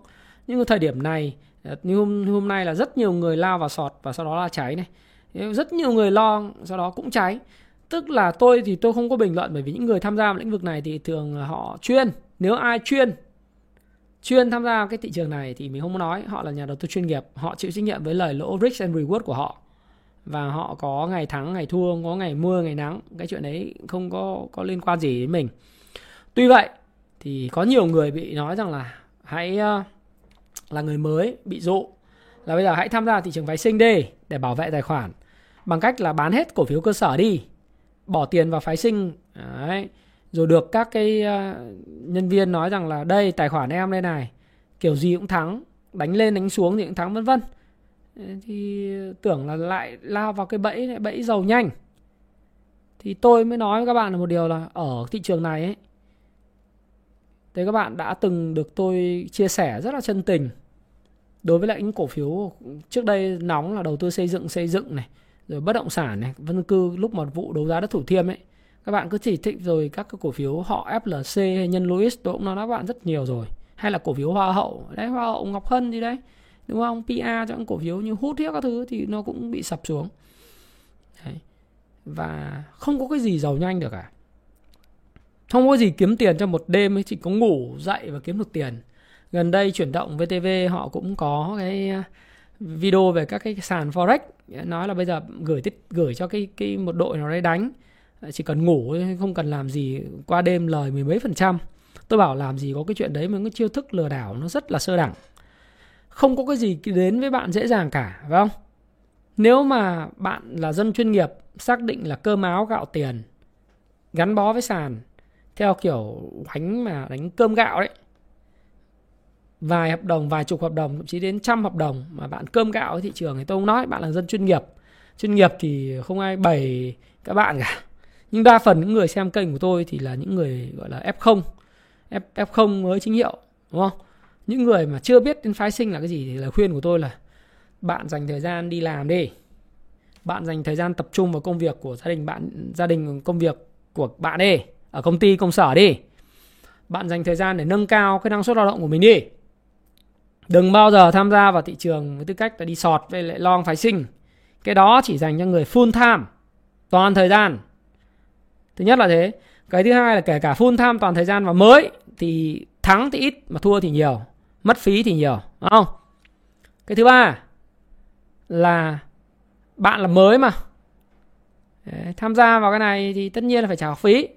Phải chấp nhận trả học phí một thời gian không? Nếu chấp nhận phải trả phí học phí một thời gian thì hãy tham gia nhá. Còn không thì cứ tập trung vào công việc của mình. Đầu tư tích sản, tập trung vào những doanh nghiệp CanSlim ấy. Muốn biết CanSlim là gì, đọc cái cuốn màu xanh này, mấy cuốn màu da cam nhá. Và đọc thêm Payback Time, là tìm cái doanh nghiệp mà bốn em CanSlim tốt, có cái công cụ để hỗ trợ bạn, ví dụ Kung Fu Stop Pro, bạn lọc ra cổ phiếu như thế. Rồi cứ mỗi tháng đầu tư tích lũy tiền của mình ở những cái mức sàn trần ấy hợp lý, mua để đấy.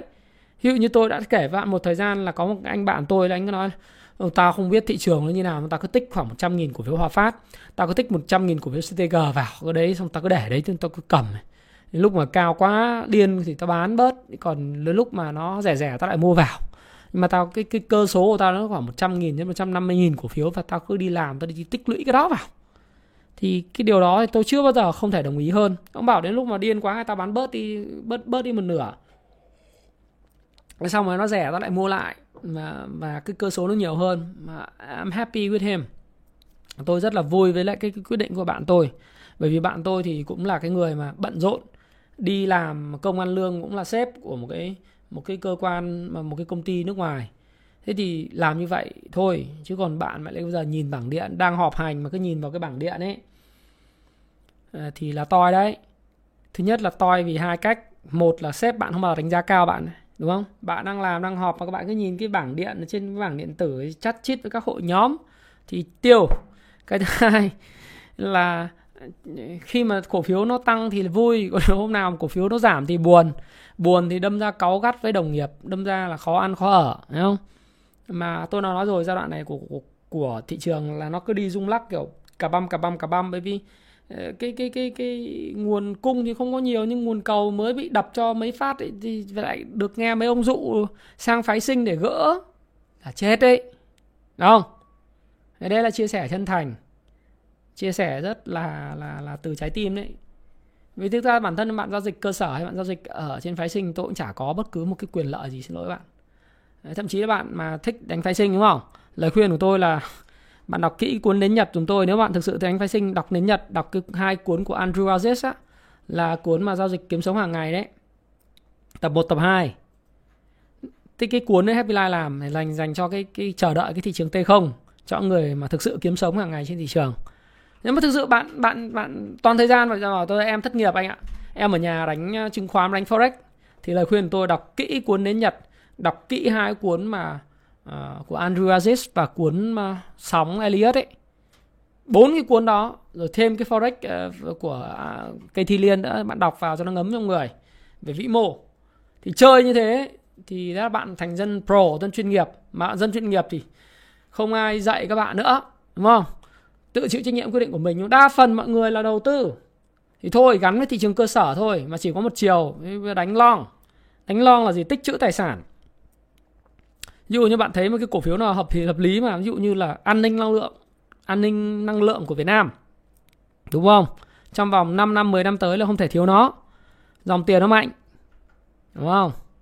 Dòng tiền nó mạnh như súng, tiền mặt đầy, rờ rờ giê mạnh, lợi nhuận tăng trưởng đột biến, đột phá trong nhiều quý, thí dụ thế.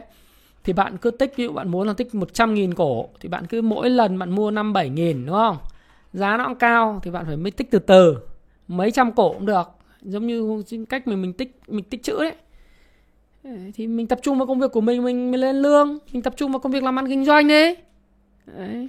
Tôi có đứa em nó, nó, nó làm cái quán nhà hàng ở Phú Quốc, tôi bảo là ôi em lo cái gì, em cứ tập trung vào cái việc của em, đó là phục vụ khách cho nó tốt, đúng không?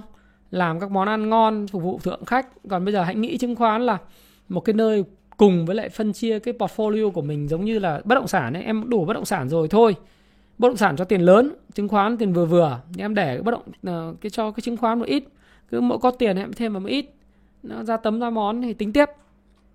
Hay em đủ bất động sản rồi em làm như vậy. Thế đấy là khuyên của tôi. Bởi vì không phải lúc nào thị trường nó cũng có sóng. Đấy. Trong khoảng à, một năm thì nhiều khi các sóng nó chỉ diễn ra trong vòng khoảng độ tầm à, một phần tư thời gian thôi. Cái sóng lên ấy. Còn lại thị trường là có một phần tư thời gian đi xuống gây chán nản hoặc là đi ngang. Đấy, phần lớn. Thì chúng ta phải kiên nhẫn chờ đợi nếu mà ai thực sự là đánh lướt giỏi. Đấy.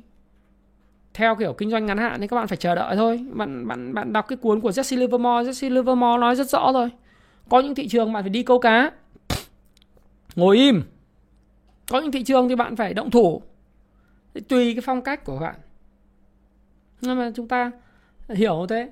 Còn bây giờ thì mình nhìn vào cái top vê en ba mươi hiện nay và những cái cổ phiếu thì bây giờ trừ trừ cái bê vê hát thì nó còn bảo hiểm, nó còn còn giữ được trend, phải không? Hay là một số cái mã khác, đa phần là cũng ở vùng tôi nghĩ cân bằng rồi, như Vietcombank rồi Vic, Vingroup rồi, rồi rồi Gas rồi, rồi là Vinhome hay là gì đấy, nó cũng bắt đầu cân bằng rồi, đúng không? Một số các mã khác nó cũng bắt đầu cân bằng rồi. Top ba mươi vốn hóa đấy thì nó tích lũy trong bao lâu nữa đều là vượt lên thì tôi không có biết. Bây giờ bạn muốn tích trữ, bạn đánh giá nó như nào, bạn muốn tích trữ không, thế là việc của bạn. Chứ còn bạn đợi là phải đợi trend. Xu hướng là bạn mà, phải không? Thế thì cái chia sẻ của tôi là như vậy. Anh anh không đánh future Cường. À, cảm ơn uh, Nguyễn Văn Trúc like dùm anh rồi. Đấy. Thì còn nếu ai mà cầm tiền mặt thì phải ngồi đợi. Và tôi thấy là lượng tiền mặt ngồi đợi nhiều. Ủa, nhiều người cầm tiền mặt ngồi đợi. Tôi không có con số chính thức nhưng mà thông qua một số các Zoom chat thì tôi có nhận định là cái lượng tiền mặt anh em ngồi chờ đợi thị trường sập là là khá là cao. Mà thường là những dại sập thì nó không sập. Cái số chính thức thì phải đợi đợi muốn soi được bài thì phải đợi các cái cái công ty chứng khoán người ta công bố. Nhưng mà tôi thì tôi nghĩ rằng là đến thông qua các hội nhóm thì tôi thấy rằng là mọi người cầm tiền mặt nhiều. Ừ. Đánh future không đi vệ sinh được, anh không bao giờ đánh, đánh làm gì. Ừ. Thì đấy là cái mà chia sẻ của tôi để cho các bạn có thể hiểu là về thị trường. Thị trường Việt Nam thì những yếu tố bên ngoài đấy nó không không còn quá là nó không quá đáng sợ nữa nhá. Kể cả Fed tăng lãi suất thì nó cũng là một thứ mà các bạn đã lường trước được rồi. Đấy, nó là như thế. Còn cái yếu tố Việt Nam thì chính trị chúng ta ổn định lắm. Đấy, chúng ta có nhìn thấy cụ đọc sang sảng trên phát biểu Hội nghị Trung ương năm không? Đọc sang sảng, sức khỏe dồi dào, đúng không? Đấy, chính trị ổn định. Rồi chính phủ quyết liệt, kể cả với phát thao túng thị trường, với lại phát triển kinh tế, mức lãi suất hấp dẫn, tăng trưởng tín dụng được kiểm soát, vân vân. Thì những cái đó và nhà đầu tư nước ngoài họ tin tưởng vào chính sách của chúng ta, chúng ta mở cửa trở lại, vân vân. Thì chúng ta phải có cái kỳ vọng là những cái cái cái, cái ngành nghề mà của chúng ta chiến chiến lược ấy nó sẽ tăng trưởng nhé, đúng không nào? Ừ. Anh nghĩ rằng là đây có phải là lúc ông một bạn cũng tên là Thái Phạm đấy. Anh nghĩ là đây lúc tích sản cổ phiếu chất lượng không? Anh anh nghĩ là có chứ. Tích sản được chứ. Mọi người thì đang đợi về một nghìn hai trăm hay một nghìn hai trăm sáu mươi trở lại, nhưng mà tôi tôi không nghĩ là cái sẽ không có bất cứ một cái lý do gì để mà đi bán tháo cổ phiếu của mình vào thời điểm hiện tại cả. Ờ à...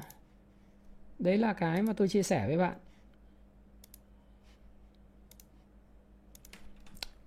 Thế thì tôi có đảo qua một số các cái top cổ phiếu, ví dụ như Vingroup thì nó cũng đi ngang.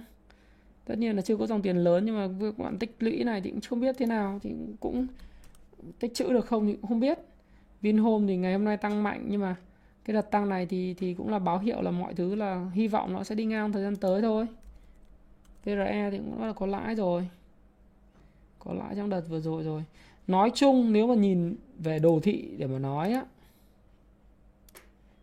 nếu mà nhìn đồ thị để mà nói thì uh, cũng cần một thời gian nữa để nó hình thành cái uh, sự thay đổi về tính chất để mà chúng ta có biết rằng là thị trường sẽ bước vào xu hướng tăng hay không. Thế còn những cái ngành nghề chính của thị trường là bất động sản, ngân hàng, thép, chứng khoán, phân bón, uh, thép, chứng khoán đi, thì bốn cái ngành đó đó nó đang trong giai đoạn downtrend và tích lũy lại rồi. Phân bón thì vẫn còn trend nhưng mà phân bón thì cũng bắt đầu giảm, bắt đầu là bị chốt lời rất là mạnh. Đấy, nó chưa vào downtrend nhưng nó tích lũy trở lại và bị chốt lời rất là mạnh, đúng không? Một số cổ phiếu mạnh như là bê đê Đạm Phú Mỹ thì nó vẫn còn có xu hướng tăng, nó chưa bị bị gãy. Đạm Cà Mau thì gãy rồi nhưng mà nó đang tích lũy trở lại thôi. Đấy, thì phân bón thì theo tôi là nó vẫn vẫn còn khá khá nhất. Ngành xây dựng thì downtrend, thương mại thì uh, thương mại bán lẻ thì tôi nghĩ rằng là nó vẫn còn trend, vẫn không phải có còn trend mà đang trong trend tăng. Nó còn trend hay không, nhỡ mai nó giảm thì cũng chả biết thế nào, nhưng ít nhất nó đang ở trong trend tăng, đúng không? Đấy, nó đang đang trong trend chút. Thương mại bán lẻ thì còn khá. Dầu khí thì bắt đầu hồi phục trở lại. Nếu mà chúng tôi sử dụng cái cái chỉ báo mà rờ rờ giê trong sức mạnh dòng tiền ấy, ở trên uh, ở đây là tôi tôi đưa cái rờ rờ giê vào thì các bạn sẽ thấy rằng là ngành bảo hiểm là vẫn còn đang trong cái cái ngành dẫn dắt này. Ngành chứng khoán thì là ở lĩnh vực đội đội sổ rồi, chứng khoán nó đội sổ rồi. Dầu khí thì bắt đầu có cái phục hồi. Đấy, nó gần cái cái cái cái chỗ phục hồi nhiều hơn.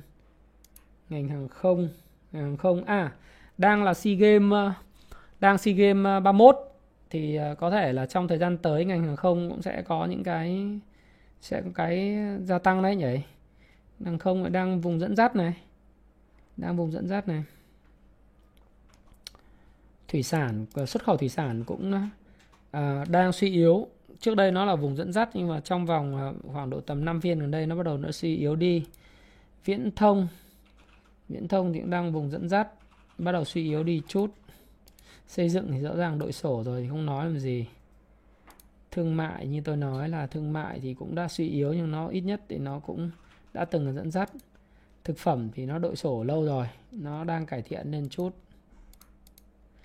Đấy. Ngành về năng lượng, năng lượng thì đang dẫn dắt. Khu công nghiệp, ừ, khu công nghiệp thì bắt đầu cũng đang đội sổ và chuẩn bị hồi phục, hy vọng hồi phục được. Khoáng sản thì cũng đang phục hồi thôi.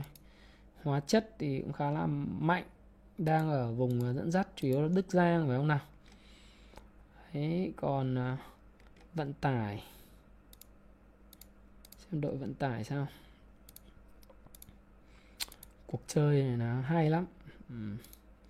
Vận tải thì đang ở cái vùng uh, đấy, nó vẫn đang lanh quanh cái vùng uh, dẫn dắt, suy yếu một chút rồi lại quay trở lại dẫn dắt. Đấy. Thì có một số ngành như vậy thôi. Còn thép thì nó đang ở cái... À, thép bây giờ bắt đầu quay trở lại này. Một chút. Đấy.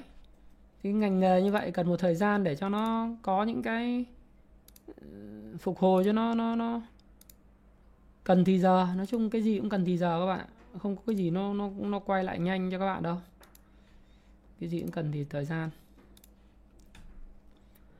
ét giê pê thì các bạn... Nó cũng đang tích lũy đấy. Nó là ngành uh, vận tải biển, logistics, kho bãi. Thì con này nó có một cái là ra cái báo cáo quý một thì từ tương đối là gây thất vọng một chút. Nhưng hy vọng là cái vùng mà hai mươi tám cho đến ba mươi mốt này nó là cái vùng tích lũy tốt của nó. Còn tích được hay chưa thì các bạn hãy uh, dự báo xem cái quý hai nó như thế nào.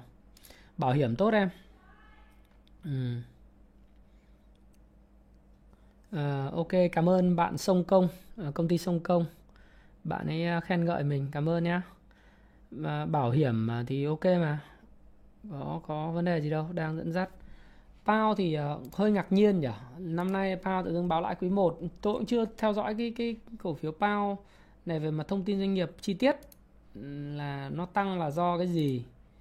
uh, Để xem cái biểu đồ xem sao. Có, có thông tin quý một rồi. À, cái biên lợi nhận dòng à, thông tin có quý một hai không hai hai rồi mà sao chưa tính à? Ok, để tôi xem lại. Tao thì đơn thuần là nó cũng đang phục hồi thôi. Về mặt kỹ thuật đấy, nó đang phục hồi. Để tôi xem lại ha.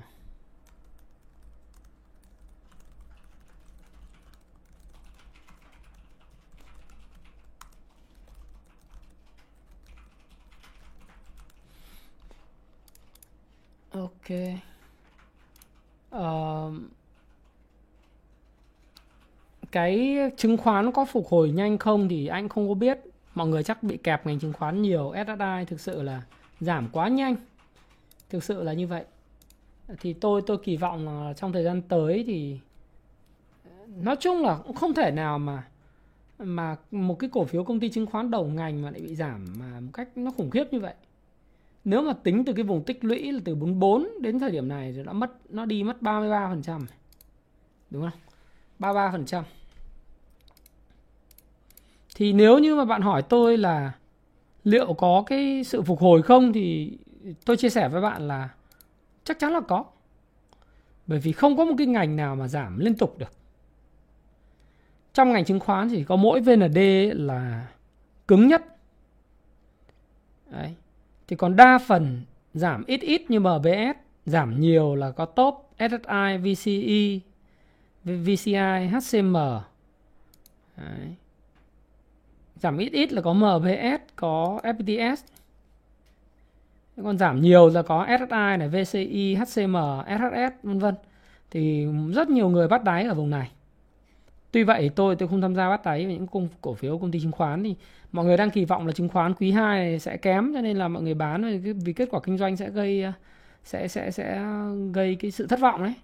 Tuy vậy thì có một cái gì quá bán và hoảng sợ quá đà thì nó cũng sẽ đến một cái giai đoạn là nó sẽ có phục hồi phục hồi năm mươi bảy phần trăm. Cho đến mười phần trăm. Nó phải có chứ. Làm gì có gì giảm mãi. Giảm cho nó cũng phải theo sóng. Thì cái, cái lực mà hỗ trợ từ những cái cổ phiếu mà bị giảm sâu này thì thời gian tới thì nó cũng có thể nó sẽ Nó nó cũng là cái điểm mà tựa cho thị trường. Bởi vì ngành banh thì to nhất thì là Vietcombank, nó cũng ổn định rồi. Techcom thì giảm khá là sâu kể từ cái đại hội cổ đông. Đấy, giảm khá là sâu nha các bạn nhé. Techcom là, là, là lần đầu tiên mà tôi thấy Techcom có lúc là giảm tới hai mươi phần trăm để mà bị cắt lỗ ở cái vùng mua tích lũy ở cái vùng trước đây. Thì có những bạn đã phải cắt lỗ hai mươi phần trăm. Đấy, khá là đau đớn. Một cổ phiếu như Techcom, VPBank là cứng nhất. bê i đê vê thì cũng đã cân bằng rồi. xê tê giê thì tôi nghĩ cũng cũng giảm sâu như thế cũng cân bằng rồi. em bê bê thì cũng cũng cân bằng. a xê bê cũng vậy, vê i bê cũng vậy. ét hát bê thì giảm quá là sâu. Đồn thổi tùm lum thì bây giờ nó sẽ phải hồi phục trở lại. ét tê bê cũng vậy. à, Tiên Phong Banh là cũng ở vùng cân bằng, giảm sâu vùng cân bằng. Thì tức, tức là nhóm banh nó cũng sẽ có những sự cân bằng nhất định, đúng không? à, Còn bất động sản thì Vingroup là cũng cân bằng nó rồi, Vinhome cân bằng rồi.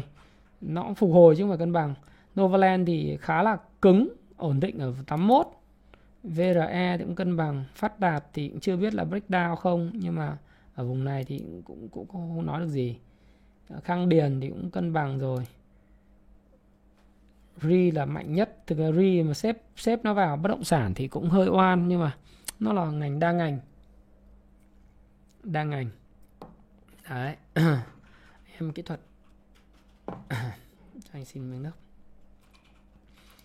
Re thì nó có nhiều cái đa ngành, đưa nó vào đây thì cũng cũng hơi oan chút xíu. Những cái cổ phiếu khác, kể cả những cổ phiếu nóng thì đến thời điểm này nó cũng nó cũng giảm khá là sâu. Đúng không? Như đê i giê, Nam Long nó hồi phục, đê ích ét, Đất Xanh. Đất Xanh cân bằng chưa thì tôi nghĩ tôi hy vọng nó cân bằng. Những cổ phiếu đấy là cổ phiếu mà mang tính chất là beta cao đấy. Đấy, còn nhưng mà mọi người thì đang rất là sợ bất động sản, sợ những chính sách liên quan đến trái phiếu thứ nó sẽ ảnh hưởng đến doanh nghiệp bất động sản về mặt triển vọng, cho nên người ta tránh nó ra xa. Nhưng mà kể cả như vậy thì các bạn thấy là banh, trứng, banh thì ổn định rồi, à, trứng thì thì giảm sâu rồi, đúng không nào? Giảm sâu thì cũng phải có phục hồi. Đấy, phục hồi thì nó sẽ dẫn dắt cái đà phục hồi của các cổ phiếu khác, những cái doanh nghiệp leading. Thép thì bây giờ chúng ta xem thép nhé. Thép thì lớn nhất là Hòa Phát. Hòa Phát thì hy vọng là ở vùng này nó nó xong nó test xong ét tê thì nó rất là phục hồi này. Của Hoa Sen gây thất vọng trong báo cáo kết quả kinh doanh quý một thì giảm rất là sâu. Đấy.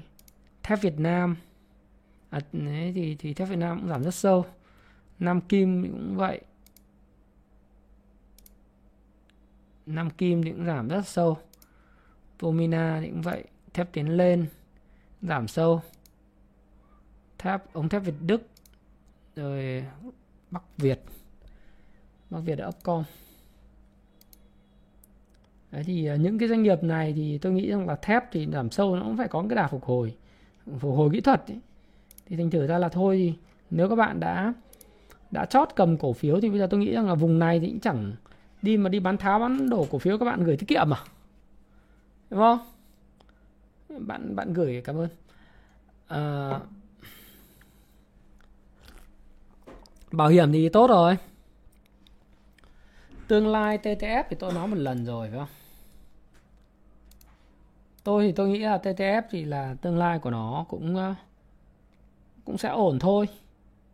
À, tuy vậy thì chúng ta cũng cứ, cứ phải để rất là cần những cái sự tê tê ép thì như tôi nói các bạn đợt mà vùng mười bảy mười tám ấy. Nếu các bạn nào theo, theo dõi tôi tôi đều nói là các bạn nên chốt lời mà. Đúng không? Không phải nói vút đuôi. Thời điểm đấy là nó nói các bạn là các bạn nên chốt lời cái cổ phiếu này. Bởi vì cái định giá thực của tôi đối với tê tê ép lúc đấy tôi nói các bạn rồi. Nó chỉ loanh quanh giá mười thôi. Đấy. Lúc mà mười bảy mười tám thì tôi đã bảo các bạn chốt lời và cũng nói các bạn là là không không nên nó nó có những, nếu các bạn nhớ và xem lại các livestream tôi cũng nói vùng này là người ta đánh để ra hàng. Thì nói về mặt ép a ấy, thì thì cái cổ phiếu này cần thời gian để chứng minh cho các bạn thấy là dòng tiền nó mạnh trở lại sau vài năm theo đúng kỳ vọng của người chủ doanh nghiệp là anh Mai Ưu Tín. Thì anh phải anh kỳ vọng là nó ba năm nó là công ty tỷ đô thì các bạn phải cho anh thời gian. Tuy vậy thì đối với tôi thì tôi nghĩ là về mặt ngắn hạn thì giá quanh quanh vùng cái giá mười mười hai này, vùng dùng ở em a hai trăm này nó là cái vùng mà cũng cân bằng khá là tốt dành cho cái cổ phiếu này. Bởi vì không phải là rất nhiều cổ đông người ta tin tưởng anh Tín chứ không phải là chỉ có uh, cái chuyện là đánh đánh ngắn ở cái cổ phiếu này. Rất nhiều cổ đông người ta tin tưởng vào lãnh đạo doanh nghiệp cho người ta giữ. Cái triển vọng của nó thì nó phụ thuộc vào kết quả kinh doanh. Nếu kết quả kinh doanh tốt thì giá nó sẽ tăng đấy. Còn uh, nếu mà nó chưa tốt lắm thì các bạn phải đợi thôi. Cái này phải đợi ép a. Năm nay nó sẽ không còn là dòng tiền dễ dãi nữa. Ừ. Ví dụ như dòng tiền mà dòng tiền kinh doanh mà nó cứ âm mấy trăm trăm mấy chục tỷ thì, thì không thể, nó không nó không thể khá được, nó không thể thu hút tiền được, nó phải cải thiện. Thế thì nó mới thoát ra khỏi cái nền giá. Tôi nghĩ là vùng mười mười hai này nó sẽ có tích lũy trong thời gian dài nữa. Đấy thì theo tôi đấy là vùng giá trị của nó. Chứ còn uh, trước đây nó chưa giải quyết được vấn đề về nợ với Đông Á thì vùng của nó là vùng từ ba đến sáu. Còn vùng này tôi nghĩ là vùng giá trị nó rồi. À, bây giờ nên mua cổ phiếu nào để tích sản trong vòng ba đến năm năm? Đỗ Mạnh Tường, Đỗ Mạnh Trường hỏi tôi thì tôi chia sẻ với bạn là đầu, đầu tiên ấy, trước khi nói là bạn mua nên mua cái nào, bạn xin ý kiến của tôi thì bạn xem lại tuyên bố trách nhiệm của tôi. Tuy vậy thì tôi muốn hỏi bạn là thứ nhất là bạn thuộc lĩnh vực nào? Cái thứ hai là bạn cái vòng tròn năng lực của bạn ấy. Vòng tròn năng lực của bạn thực sự hiểu cái lĩnh vực mà bạn muốn tích sản này có thực sự là, là sâu sắc không?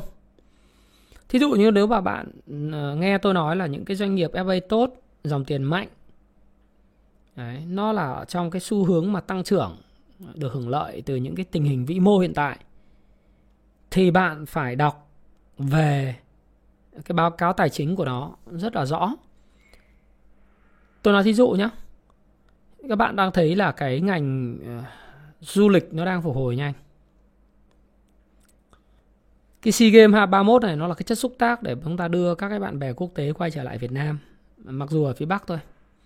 Nhưng mà thấy cái hiệu ứng ba mươi tháng tư, một tháng năm thì ta thấy rằng là nếu chúng ta mở cửa du lịch thì Tây ta sẽ rất là đông. Thì bây giờ chúng ta đánh cược vào sự phục hồi của một số các cái cổ phiếu ngành dịch vụ hàng không và hàng không. Uh, hát vê en và Vietjet thì còn mất rất nhiều năm. Đấy, người ta dự kiến là mất cái cả một thập kỷ, tức là mười năm để mà nếu kinh tế bình thường trở lại thì người ta có lãi, quay trở lại cái thời đỉnh, đỉnh cao hoàng kim. Thì mình có nên tích sản doanh nghiệp đó không? Thì lời khuyên của tôi là chưa, bởi vì cái CanSlim nó không có. Cái thứ hai nữa là nó đang bị âm vốn chủ sở hữu và nó, nó không có dòng tiền mạnh. Tuy vậy các bạn để ý những doanh nghiệp mà sẽ phục hồi trước tiên, đấy là những doanh nghiệp mà liên quan đến ngành dịch vụ hàng không. Các bạn nếu như các bạn nhớ không lầm thì các bạn lên trên mạng, các bạn uh, trên YouTube tôi bạn đánh vào Thái Phạm S C S ấy, thì tôi đã phân tích về cái cổ phiếu S C S rất là lâu rồi, là Sài Gòn Coco Service. Thì lúc mà cô Zero Covid à, cái cái lúc mà tháng ba năm hai không hai không giá cổ phiếu này nó giảm về mức là bảy mươi nghìn, tám mươi nghìn một cổ phiếu. Một cổ phiếu mà làm ra một trăm đồng doanh thu, một trăm tỷ, bỏ túi ngay sáu mươi tám tỷ lợi nhuận. Thì nó phục hồi rất là nhanh và bây giờ giá cổ phiếu là một trăm bảy mươi mấy nghìn. Đấy. Và bạn sẽ thấy rằng nó làm ăn, ăn nên làm ra. Ở Hà Nội đó là en xê tê, đúng không? Nó là en xê tê, rồi các bạn thấy có a ét tê, có cái cảng hàng không, tức là công ty dịch vụ mặt đất là ét giê en tại Sài Gòn. Rồi có công ty dịch vụ hàng không S A S của ông Jonathan Hạnh Nguyễn. Thì những cái công ty như vậy nó đã tồn tại qua cái khu vực đại dịch. Và khi cái du lịch trở lại, SEA Games ba mươi mốt quay trở lại, thì cái đó là tín hiệu cho chúng ta thấy rằng là cái kết quả kinh doanh của họ sẽ khởi sắc trở lại. Tuy vậy thì đấy là cái suy luận. Tuy vậy thì các bạn cần phải đọc báo cáo tài chính của nó để hiểu cái lĩnh vực mà mình định đầu tư, để xem mình có muốn mua những doanh nghiệp như vậy không, hoặc thanh khoản nó chưa dồi dào, liệu mình mua xong mình có dám nắm giữ một thời gian dài không, hay là mình mua xong mình bán không được, mình phải bán cắt lỗ, đúng không? Thì mình phải đưa ra những cái bài toán để đánh đổi. Để đấy là cái mà tôi có thể chia sẻ. Cái thứ hai tôi chia sẻ với bạn đấy là đối với lại chẳng hạn như tôi thấy là các bạn thấy rằng ông xưa nay vê tê vê cũng nói đấy là từ nào giờ ông Warren Buffett là ông chưa bao giờ ông mua cổ phiếu của ngành năng lượng và dầu khí, ở đây dầu khí. Nhưng giật gần này thì các bạn thấy là ông mua cổ phiếu, ông cược vào cái chuyện là giá năng lượng ở mức cao thời gian dài. Ông và những cái người điều hành của quỹ Berkshire Hathaway đã liên tục mua gom những cổ phiếu ngành dầu khí của Chevron hay là những cổ phiếu về uh, lớn khác, một cái, cái doanh nghiệp khác về ngành dầu khí. Tại sao ông lại mua như vậy? Đấy, mua những doanh nghiệp trung nguồn, nhưng mà thương nghiệp thượng nguồn khai thác nhé, doanh nghiệp trung nguồn là chế biến. Thế thì mình xem, mình đọc là guru, tức là những nhà gọi là huyền thoại người ta đầu tư vào cái ngành đó. Thì bây giờ mình phải hiểu rằng là bây giờ bạn hỏi tôi vậy thì tôi muốn hỏi bạn là bạn có hiểu cái cái cái chuỗi giá trị của ngành dầu khí không? Thượng nguồn, trung nguồn, hạ nguồn sao? Thế bây giờ với cái giá dầu như thế này thì cái doanh nghiệp nào sẽ được hưởng lợi nhiều nhất? Thí dụ như vậy. Thì bạn phải phân tích nó, phân tích nó, phải đọc, phải có cái cái vòng tròn năng lực của mình nó đủ đủ đủ mạnh, đọc báo cáo thường niên này, đọc cái báo cáo của các cái công ty phân tích, đấy. Những cái công ty phân tích khá là tốt, ví dụ như các bạn có thể đọc báo cáo của F P T S, của S S I, của V N D, đấy. Rồi bạn đọc báo cáo của B S C, chứng khoán B I D V, chứng khoán M B S, chứng khoán K B vân vân, có những cái báo cáo rất hay, hoặc là bên bản Việt họ cũng có những cái báo cáo rất hay, báo cáo Việt Capital Security ấy, hay là kể cả dòng Việt thì người ta cũng có những cái báo cáo như vậy vào những cái ngành nghề. Đấy, thì mình mình đọc xong mình hiểu nó không, mình hiểu rồi thì mình hãy đầu tư. Rồi khi mình đọc xong rồi thì mình mình đọc thêm cái Payback Time ngoài đời nợ, mình đọc thêm cái cuốn sách về các mẫu hình để mình tìm những cái điểm sàn trần để mình, mình mua tích lũy, hoặc điểm private pocket để mình kinh doanh. Chứ, chứ tôi không thể nói với bạn là bạn nên mua cái này mua cái kia, bởi vì nếu mà tôi nói bạn nên mua nhưng mà thực sự là bạn không hiểu biết gì về nó, nó sẽ dẫn đến một cái trào lưu là bán thục mạng vì những cái tin tức vớ vẩn, đúng không? Ờ, anh em mua theo cái hội nào lúc mà thị trường lên thì rất là tốt. Thế nhưng mà khi thị trường xấu không hiểu mà quăng dép cả cả kim cương vàng đổ xịn văng tùm lum bán, thậm chí là tôi tôi nói thí dụ có những cái cổ phiếu mà có thời điểm nhìn đấy nó âm mười ba phần trăm rồi mà vẫn cắt lỗ, tôi chả hiểu cái lý do gì mà trong khi là đang làm ăn tốt. Thì có đó là cái tính bầy đàn. À, tính bầy đàn, và chỉ có những cái hành động đấy xảy ra đối với những người mà mua bán mà không có tìm hiểu. Cho nên thôi tôi sẽ không nói về bất cứ một cổ phiếu nào mà cụ thể. Khi nào lâu lâu tôi làm một cái một số cái phân tích cái, cái, cái báo cáo, nhưng mà tôi lần này tôi cũng sẽ không làm phân tích báo cáo dành cho anh em ở trên mạng nhiều. Tôi làm cho anh em học viên thôi. Vì những anh em học viên học tôi xong sẽ hiểu được là tại sao nó tốt. Người ta có cái hiểu biết. Thế còn những người mà trên mạng người ta chỉ mong có ba chữ cái để đổi đời, làm giàu nhanh chóng, thì lời khuyên tôi là gì? Bạn cứ thử đi, bạn mua bán theo khuyến nghị của các cái người đội nhóm này kia, bạn xem bạn có thành công không? Không.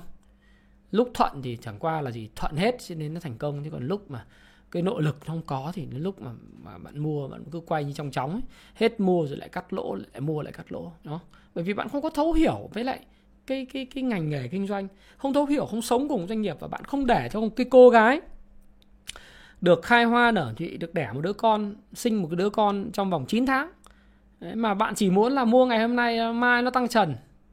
Nếu mai mốt nó tăng trần thì bạn tự dưng bạn cho cái người mà khuyến nghị bạn nó là trở thành thánh, là thiên tài, là ông, là đại ca, là đại hiệp. Tuy vậy khi mà trong vòng một thời gian ngắn mà nó bị giảm mất mười đến mười lăm phần trăm thì bạn sẽ lên lập tức và dùng đủ thứ ngôn ngữ tục tĩu nhất là thằng này, con này, cờ hó kia các kiểu, đúng không? Không nên. Đó, tôi nghĩ rằng là gì? Khi bạn hỏi tôi về chuyện là mua cổ phiếu nào thì lời khuyên của tôi là vòng tròn năng lực của bạn như thế nào, và tôi nói thí dụ như bạn như vậy bị hai lĩnh vực để bạn có thể cân nhắc. Rồi nếu mà bạn yêu thích đam mê cái ngành thép thì bạn cũng phải phân tích đi, xem là bây giờ những doanh nghiệp đầu ngành như Hòa Phát còn phát triển được không. Rồi nếu mà bạn đam mê vào ngành thực phẩm thì bạn xem Sabeco, Vinamilk thế nào. Nếu mà bạn đam mê và hiểu được cái ngành bất động sản thì bạn xem những doanh nghiệp mà bất động sản như là Vinhome, rồi là uh, Nam Long, rồi là những cái doanh nghiệp mà như Khang Điền, hay là những doanh nghiệp mà lớn lớn ấy, họ kinh doanh làm ăn làm sao, cái kết quả thời gian tới nó có tốt không, hay là mình phải đi sâu vào doanh nghiệp mình hiểu, đúng không? Rồi nếu mà chúng ta thích cái ngành chứng khoán thì bây giờ chúng ta xem ngành chứng khoán đi, liệu những cái danh mục của họ đang tự doanh có bị lỗ trong cái quý này không, rồi kết quả kinh doanh nó làm sao, dự báo chúng ta như nào trước khi chúng ta ra cái quyết định. Còn nếu không thì các bạn chỉ luôn luôn là chộp giật thôi. À, và như thế thì mua theo người khác thì sẽ bán theo vì một cái sợ hãi. Như vậy thì lâu dài thì bạn sẽ thua. Đấy. Mà tôi thì tôi cũng nói thật với bạn, bây giờ các bạn chỉ có hai nghìn sáu trăm người theo dõi tôi. Video này thì cùng lắm sẽ được năm mươi đến bảy mươi nghìn người theo dõi. À, nghe. Đó. So với lại cái con số là bốn triệu người có tài khoản chả là cái gì cả. Cái số lượng người mà thực sự muốn đào sâu vào cái, cái, cái đọc, hiểu, đọc về báo cáo tài chính, đọc về hiểu doanh nghiệp, đọc về phân tích kỹ thuật, đọc về những thời điểm định thị trường, timing the market, là những người hiếm. Mà chỉ những người đấy mới thành công thôi. Thế còn bây giờ mà hỏi vào mua con này con kia, lời khuyên của tôi là gì? Hãy hỏi, hỏi, học hỏi. Còn nếu mà bạn hỏi tôi, nếu mà tôi vô tư tự nhiên thì tôi nói được. Có những cái mà không nói được, phải không? Nói bởi vì nhiều khi mua xong lại mua xong lại không có lời trong vòng vài tuần, lại chán chán lại bán nó bằng mọi giá. Thôi tốt nhất là cứ để nó tự nhiên. Đấy, đúng không? Đấy, thì ngành xây dựng thì anh, anh em phải phải xem xê tê đê năm nay họ đặt cái báo cáo có hơi thấp. Và anh Gia Lai thì anh không có biết, anh không có biết nhiều về hàng Gia Lai, không nói được, tôi không biết nhiều lắm. Đấy. Một cây một con, cây chuối và con heo. Đúng rồi, bất động sản cũng vậy em ạ.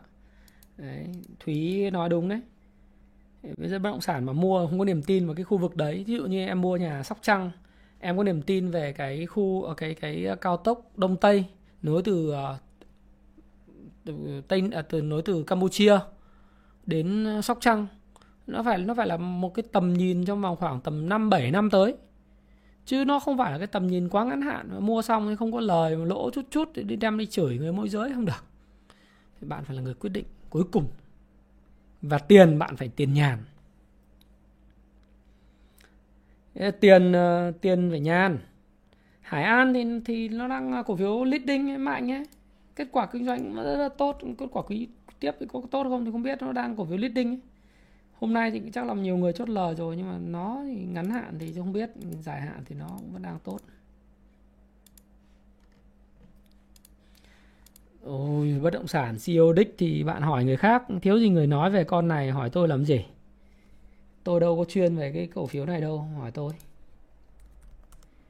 Vì thứ nhất tôi không ở trong nhóm đội lái, hai là tôi cũng không có nắm về doanh nghiệp. Đúng không? Cho nên mọi nhận xét đều là thừa thãi. Thứ ba là bạn muốn tôi đi gây gua người khác thì không.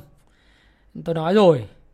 Tôi, tôi khi mà tôi tham gia thị trường này, uh, những cái người này có chê trách, người kia chê trách hay là gì đấy thì cũng bình thường.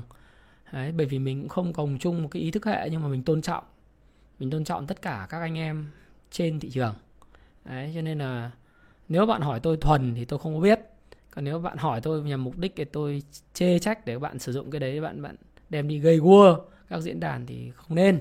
Vì nói thật với bạn là tôi thì tôi tôn trọng tất cả các anh em trong nghề, cùng nghề, anh em cùng cái cái đầu tư.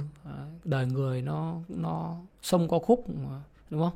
Người có lúc đấy, bao giờ cũng cũng có những lúc thăng lúc trầm. Lúc thăng thì các bạn ca người ta lên mây, lúc trầm các bạn chửi bới, cái điều đấy nó cũng nên.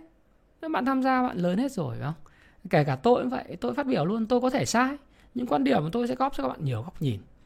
Cho nên là uh, hỏi tôi về những cái sự chuyện chuyên biệt như vậy thì nó cũng uh, vui vẻ để nói bạn rằng là tôi không biết. Bạn biết thì bạn nên hỏi cái hội nhóm mà người ta hiểu sâu về những cái cổ phiếu đó để người ta giải thích cho bạn. Đấy, còn đừng uh, hỏi để mang tính chất là gây gua cho nhau, vì thực ra là anh em hết mà, cũng uh, không không đến mức thân tình, nhưng mà mình có sự tôn trọng. Đấy, sự tôn trọng nha các bạn nhé. Uh, dầu khí thì tôi vừa nói rồi nhá. ép lờ xê thì, thì thì thôi. ép lờ xê thôi em ạ, em bỏ đi em ơi, bỏ đi uh, tốt.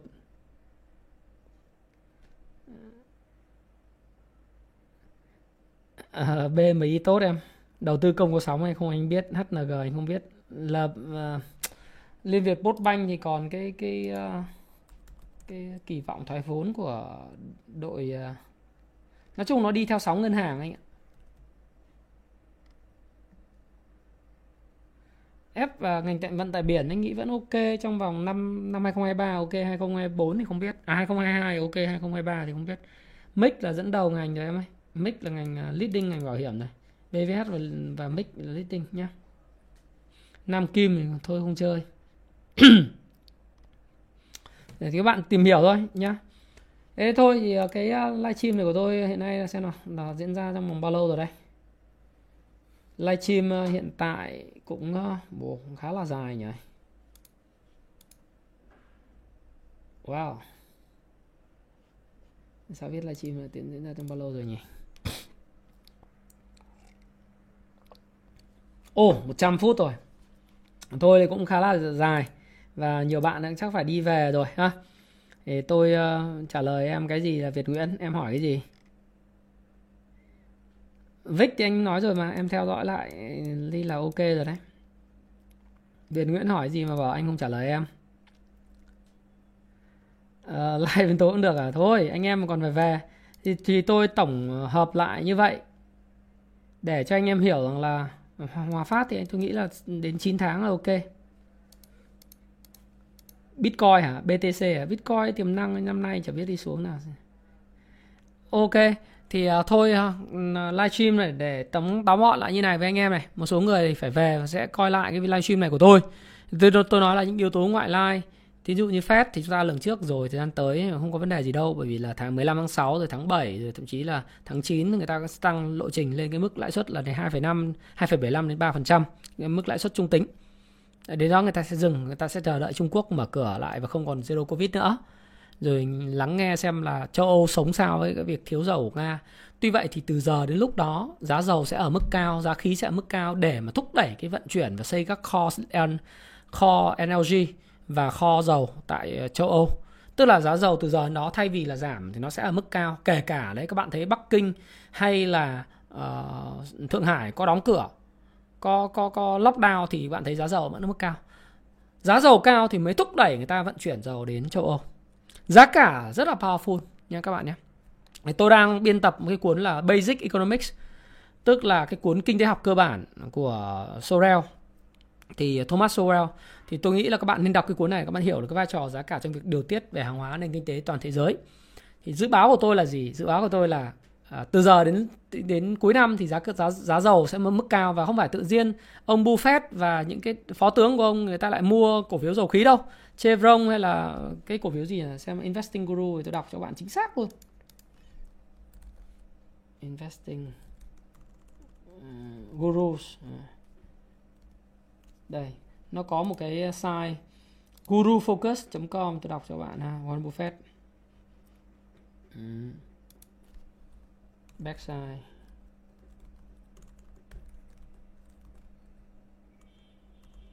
Đây, đọc cho bạn xem. Ừ.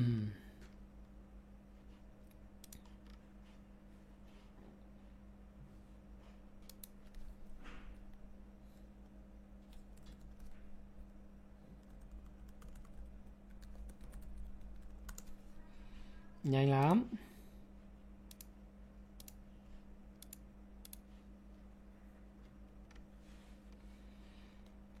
Ừ.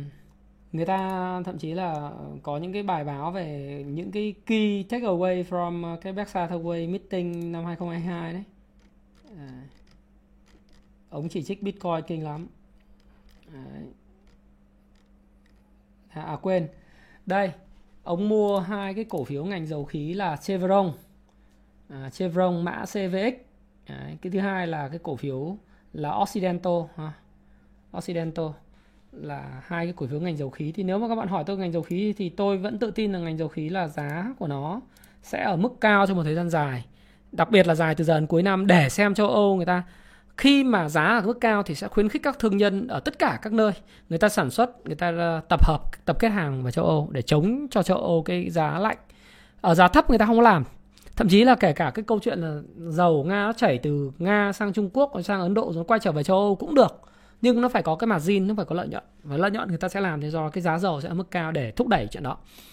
Thế từ giờ đó thì không tự phải tự dưng tự dưng mà như tôi nói bạn ấy là bên phó tướng của ông người ta mua Occidental với lại Chevron đâu. Thế thì cái cái cái cái tôi thấy là như vậy. Và những yếu tố của Nga, Ukraine cũng thúc đẩy điều đó. Rồi Zero Covid, khi mà hết Zero Covid thì sao, thì mọi thứ nó phải trở về bình thường, nhu cầu nó quay trở lại thôi, đúng không? Thì đó là lý do tại sao mà chúng ta có những dự báo như vậy. Phép phép các thứ cũng xong hết rồi. Thế bây giờ nội tình trong nước thôi. Nội tình trong nước thì những cái đồn thổi mít mượt rồi đồn thổi này kia thì chính phủ đã khẳng định là không hình sự hóa các cái quan hệ dân sự và kinh tế rồi. Đấy, tức là có những cái trọng điểm, trọng điểm về về vụ án của Tân Hoàng Minh, trọng điểm về e lờ xê để mang tính răn đe. Đấy là cái cái cái hay của pháp luật Việt Nam, hay của các cái bác của mình, đúng không? Làm rất là là ok. Mà khi thấy thị trường vậy thì người ta có chính quyền chính phủ là ngay lập tức có những cái những thông điệp rất là rõ ràng, ổn định và phát triển bền vững. Và các bạn không biết là cái thị trường trái phiếu doanh nghiệp chiếm mười sáu phẩy sáu mươi bảy phần trăm giê đê pê của mình, nhưng, là, nhưng nó vẫn còn rất là nhiều tiềm năng để có thể trở thành giống như Thái Lan hay là Malaysia, nhưng mà phải có cái quy định, phải có cái xếp hạng tín nhiệm, phải có cái, cái những cái quy định cụ thể được phát hành. Thì thời gian tới nó sẽ có đầy đủ về hành lang pháp lý thì nó sẽ phát triển lại bình thường thôi. Đúng nào như vậy thì chúng ta thấy rằng chính trị ổn định, kinh tế phát triển không có vấn đề gì. Và tôi thấy là cung cầu và tiền hàng cũng không cho phép là không có cớ gì mà đi đạp nó xuống. Thì các bạn những cái mà suy nghĩ đấy thì tôi thấy là ông cầm tiền thì ông phố Wall nó có câu là không có gì, không có cái người nào mà tin tưởng vào thị trường sẽ sụt giảm mạnh mẽ giống những người vừa cắt lỗ và và cầm tiền đứng ngoài thị trường cả. Không có một ai là cảm thấy tin tưởng rằng thị trường sẽ đi xuống và sập mạnh bằng cái người mà vừa cắt lỗ và đứng ngoài thị trường. Đấy là câu ngạn ngữ nổi tiếng của phố Wall. Thế nên thử ra là nó không có một cái cái cái cái lý do đấy là như thế, kể cả về mặt yếu tố bên ngoài lẫn bên trong. Và nội tại thì bây giờ ngành ngân hàng cũng ổn định, ngành chứng khoán giảm quá sâu, ngành thép thì cũng giảm quá sâu, bất động sản thì sẽ đến lúc nó giảm quá sâu thì phải có hồi phục lại chứ. Thì, thì mấy cái ngành này, banh, trứng, thép, bất động sản nó sẽ dẫn nó sẽ dần dần nó hồi phục hồi phục kỹ thuật. Nhưng mà còn những cái ngành dẫn dắt đấy, thì các bạn sẽ nhìn nhanh chóng nhận diện những cổ phiếu dẫn dắt gen tới, những cái ngành mà nó được hưởng lợi từ những cái tình hình vĩ mô hiện tại. Đấy. Xuất khẩu thủy sản các thứ thì cũng ok, nhưng mà các bạn cẩn thận với cái chuyện bán cổ phiếu quỹ của một số cái doanh nghiệp lớn. Xuất khẩu thủy sản nó hưởng lợi, những cái cổ phiếu như Warren Buffett ngành dầu khí, rồi phân đạm, phân bón cũng ok, rồi bảo hiểm vân vân, thì những cái cổ phiếu dẫn dắt nó sẽ hình thành. Đấy, thì có nhóm nhóm kia nó cũng sẽ hồi phục kỹ thuật. Thế kể cả ngay cả bạn nhìn thấy là là là Vinhome hay là Vingroup cũng hồi phục rồi, đúng không? Thì thôi tôi tóm gọn lại như vậy, và đừng chơi phái sinh, hãy tập trung vào công việc của bạn. Làm ơn đi tập trung vào công việc kinh doanh, tập trung vào cái việc của mình. Lên lương lên đấy đi, lên lương lên đổ, hoặc là tập trung vào việc kinh doanh. Ai có việc kinh doanh cứ tập trung vào kinh doanh, mua tích sản cổ phiếu thôi nhá. Và đầu tư cho bộ não, đọc sách, có cái công cụ, chịu khó cập nhật tình hình quốc tế, đọc đọc nhiều vào, đọc báo cáo tài chính, đọc báo cáo thường niên, đọc báo cáo phân tích, chịu trách nhiệm một trăm phần trăm với quyết định của mình. Thôi à, sẽ hẹn gặp lại anh em vào một cái livestream, có thể là livestream lần tới sẽ vào thứ bảy tuần này, nói về thiết kế cuộc đời thịnh vượng tí. Lâu lâu các bạn trẻ kiện tôi anh ơi, anh Thái bây giờ anh anh Thái Phạm phải cho em một số cái, cái chia sẻ về cuộc đời, về về cuộc sống, khủng hoảng làm thế nào vân vân, thì tôi sẽ dành thời gian cho các bạn trẻ vào tháng thứ bảy. Và một số bạn thì anh ơi cho em cái bí quyết để chạy bộ, hít thở, rồi anh ơi làm nào chạy bộ nhanh, làm nào khởi động đúng cách vân vân, thì tôi cũng sẽ làm những cái video như vậy. Rồi các bạn nghe cái video không bỏ cuộc của tôi mỗi sáng. Sắp tới thì tôi sẽ có một cái app audio sách nói và các cái khóa học online của bên Happy Life sẽ ra mắt. Hy vọng các bạn sẽ ủng hộ tôi. Và các bạn có thể nghe bằng cái app đó, bạn có thể nghe khi bạn tập thể dục, đi bộ hoặc chạy bộ mỗi một buổi sáng, hoặc là bạn vào buổi tối bạn muốn học cái gì đấy mà bạn không muốn đọc thì bạn sẽ bạn nghe. Đấy, nó sẽ tốt hơn. Đấy. Thì anh em ờ đúng rồi. Riêng bí mật Phan Thiên Ân thì là miễn phí nhá, free trên trên trên cái app audio sách nói. Đó thì mùng tám tháng sáu tôi sẽ ra mắt. Mong là mấy chục ngàn anh em ở đây ủng hộ cho Thái Phạm và sẽ được uh, sẽ được sự ủng hộ của anh em. Chúc anh em sức khỏe nhá. Cảm ơn rất nhiều. Và hẹn gặp lại Nguyễn Đức Phú này, Nguyễn Phong Trung, Tú Lê. Có luôn thiết kế cuộc đời thịnh vượng, toàn bộ sách của Happy Life sẽ trên đó nhé các bạn nhé. Ok. À, chào uh, nông dân nghèo, chào Vân Nam, cảm ơn uh, Kiệt Trần, cảm ơn uh, Đàm Xuân Dũng uh, và Minh Hiếu. Xin uh, chào Ken Status, Phạm uh, Thành Trung Official, Nguyễn Thế, uh, chào Thúy, uh, khu đô thị Nam A, uh, Nguyễn uh, Đức Phú, uh, bye bye. Bye anh em. Rồi bye Hồng Dương. Rồi xin chào mọi người. Chúc mọi người là cứ tuần tuần tới thì tôi nghĩ rằng thị trường nó sẽ sẽ tốt hơn tuần này. À, tuần tới sẽ tốt hơn tuần này. Đấy, còn nói chung là đầu tư cái tích sản đi. Tập trung vào công việc đi thế nhá. Ok các bạn. Chúc mọi người thành công. Mà hôm nay đến năm giờ mà vẫn còn hai nghìn người theo dõi thì chứng tỏ là Thái Phạm vẫn vẫn có những cái sức hút nhất định với các bạn. À, và hy vọng là buổi tối sẽ có nhiều người xem hơn. Chúc các bạn sức khỏe và một buổi tối thật là vui bên cạnh người thân và gia đình. Hẹn gặp lại vào thứ bảy với thiết kế cuộc đời thịnh vượng, à, một cái chuyên mục và chia sẻ tâm sự cách vượt qua những cái uh, nỗi sợ hãi hay là những thất bại trong cuộc sống. Xin chào, xin gặp lại.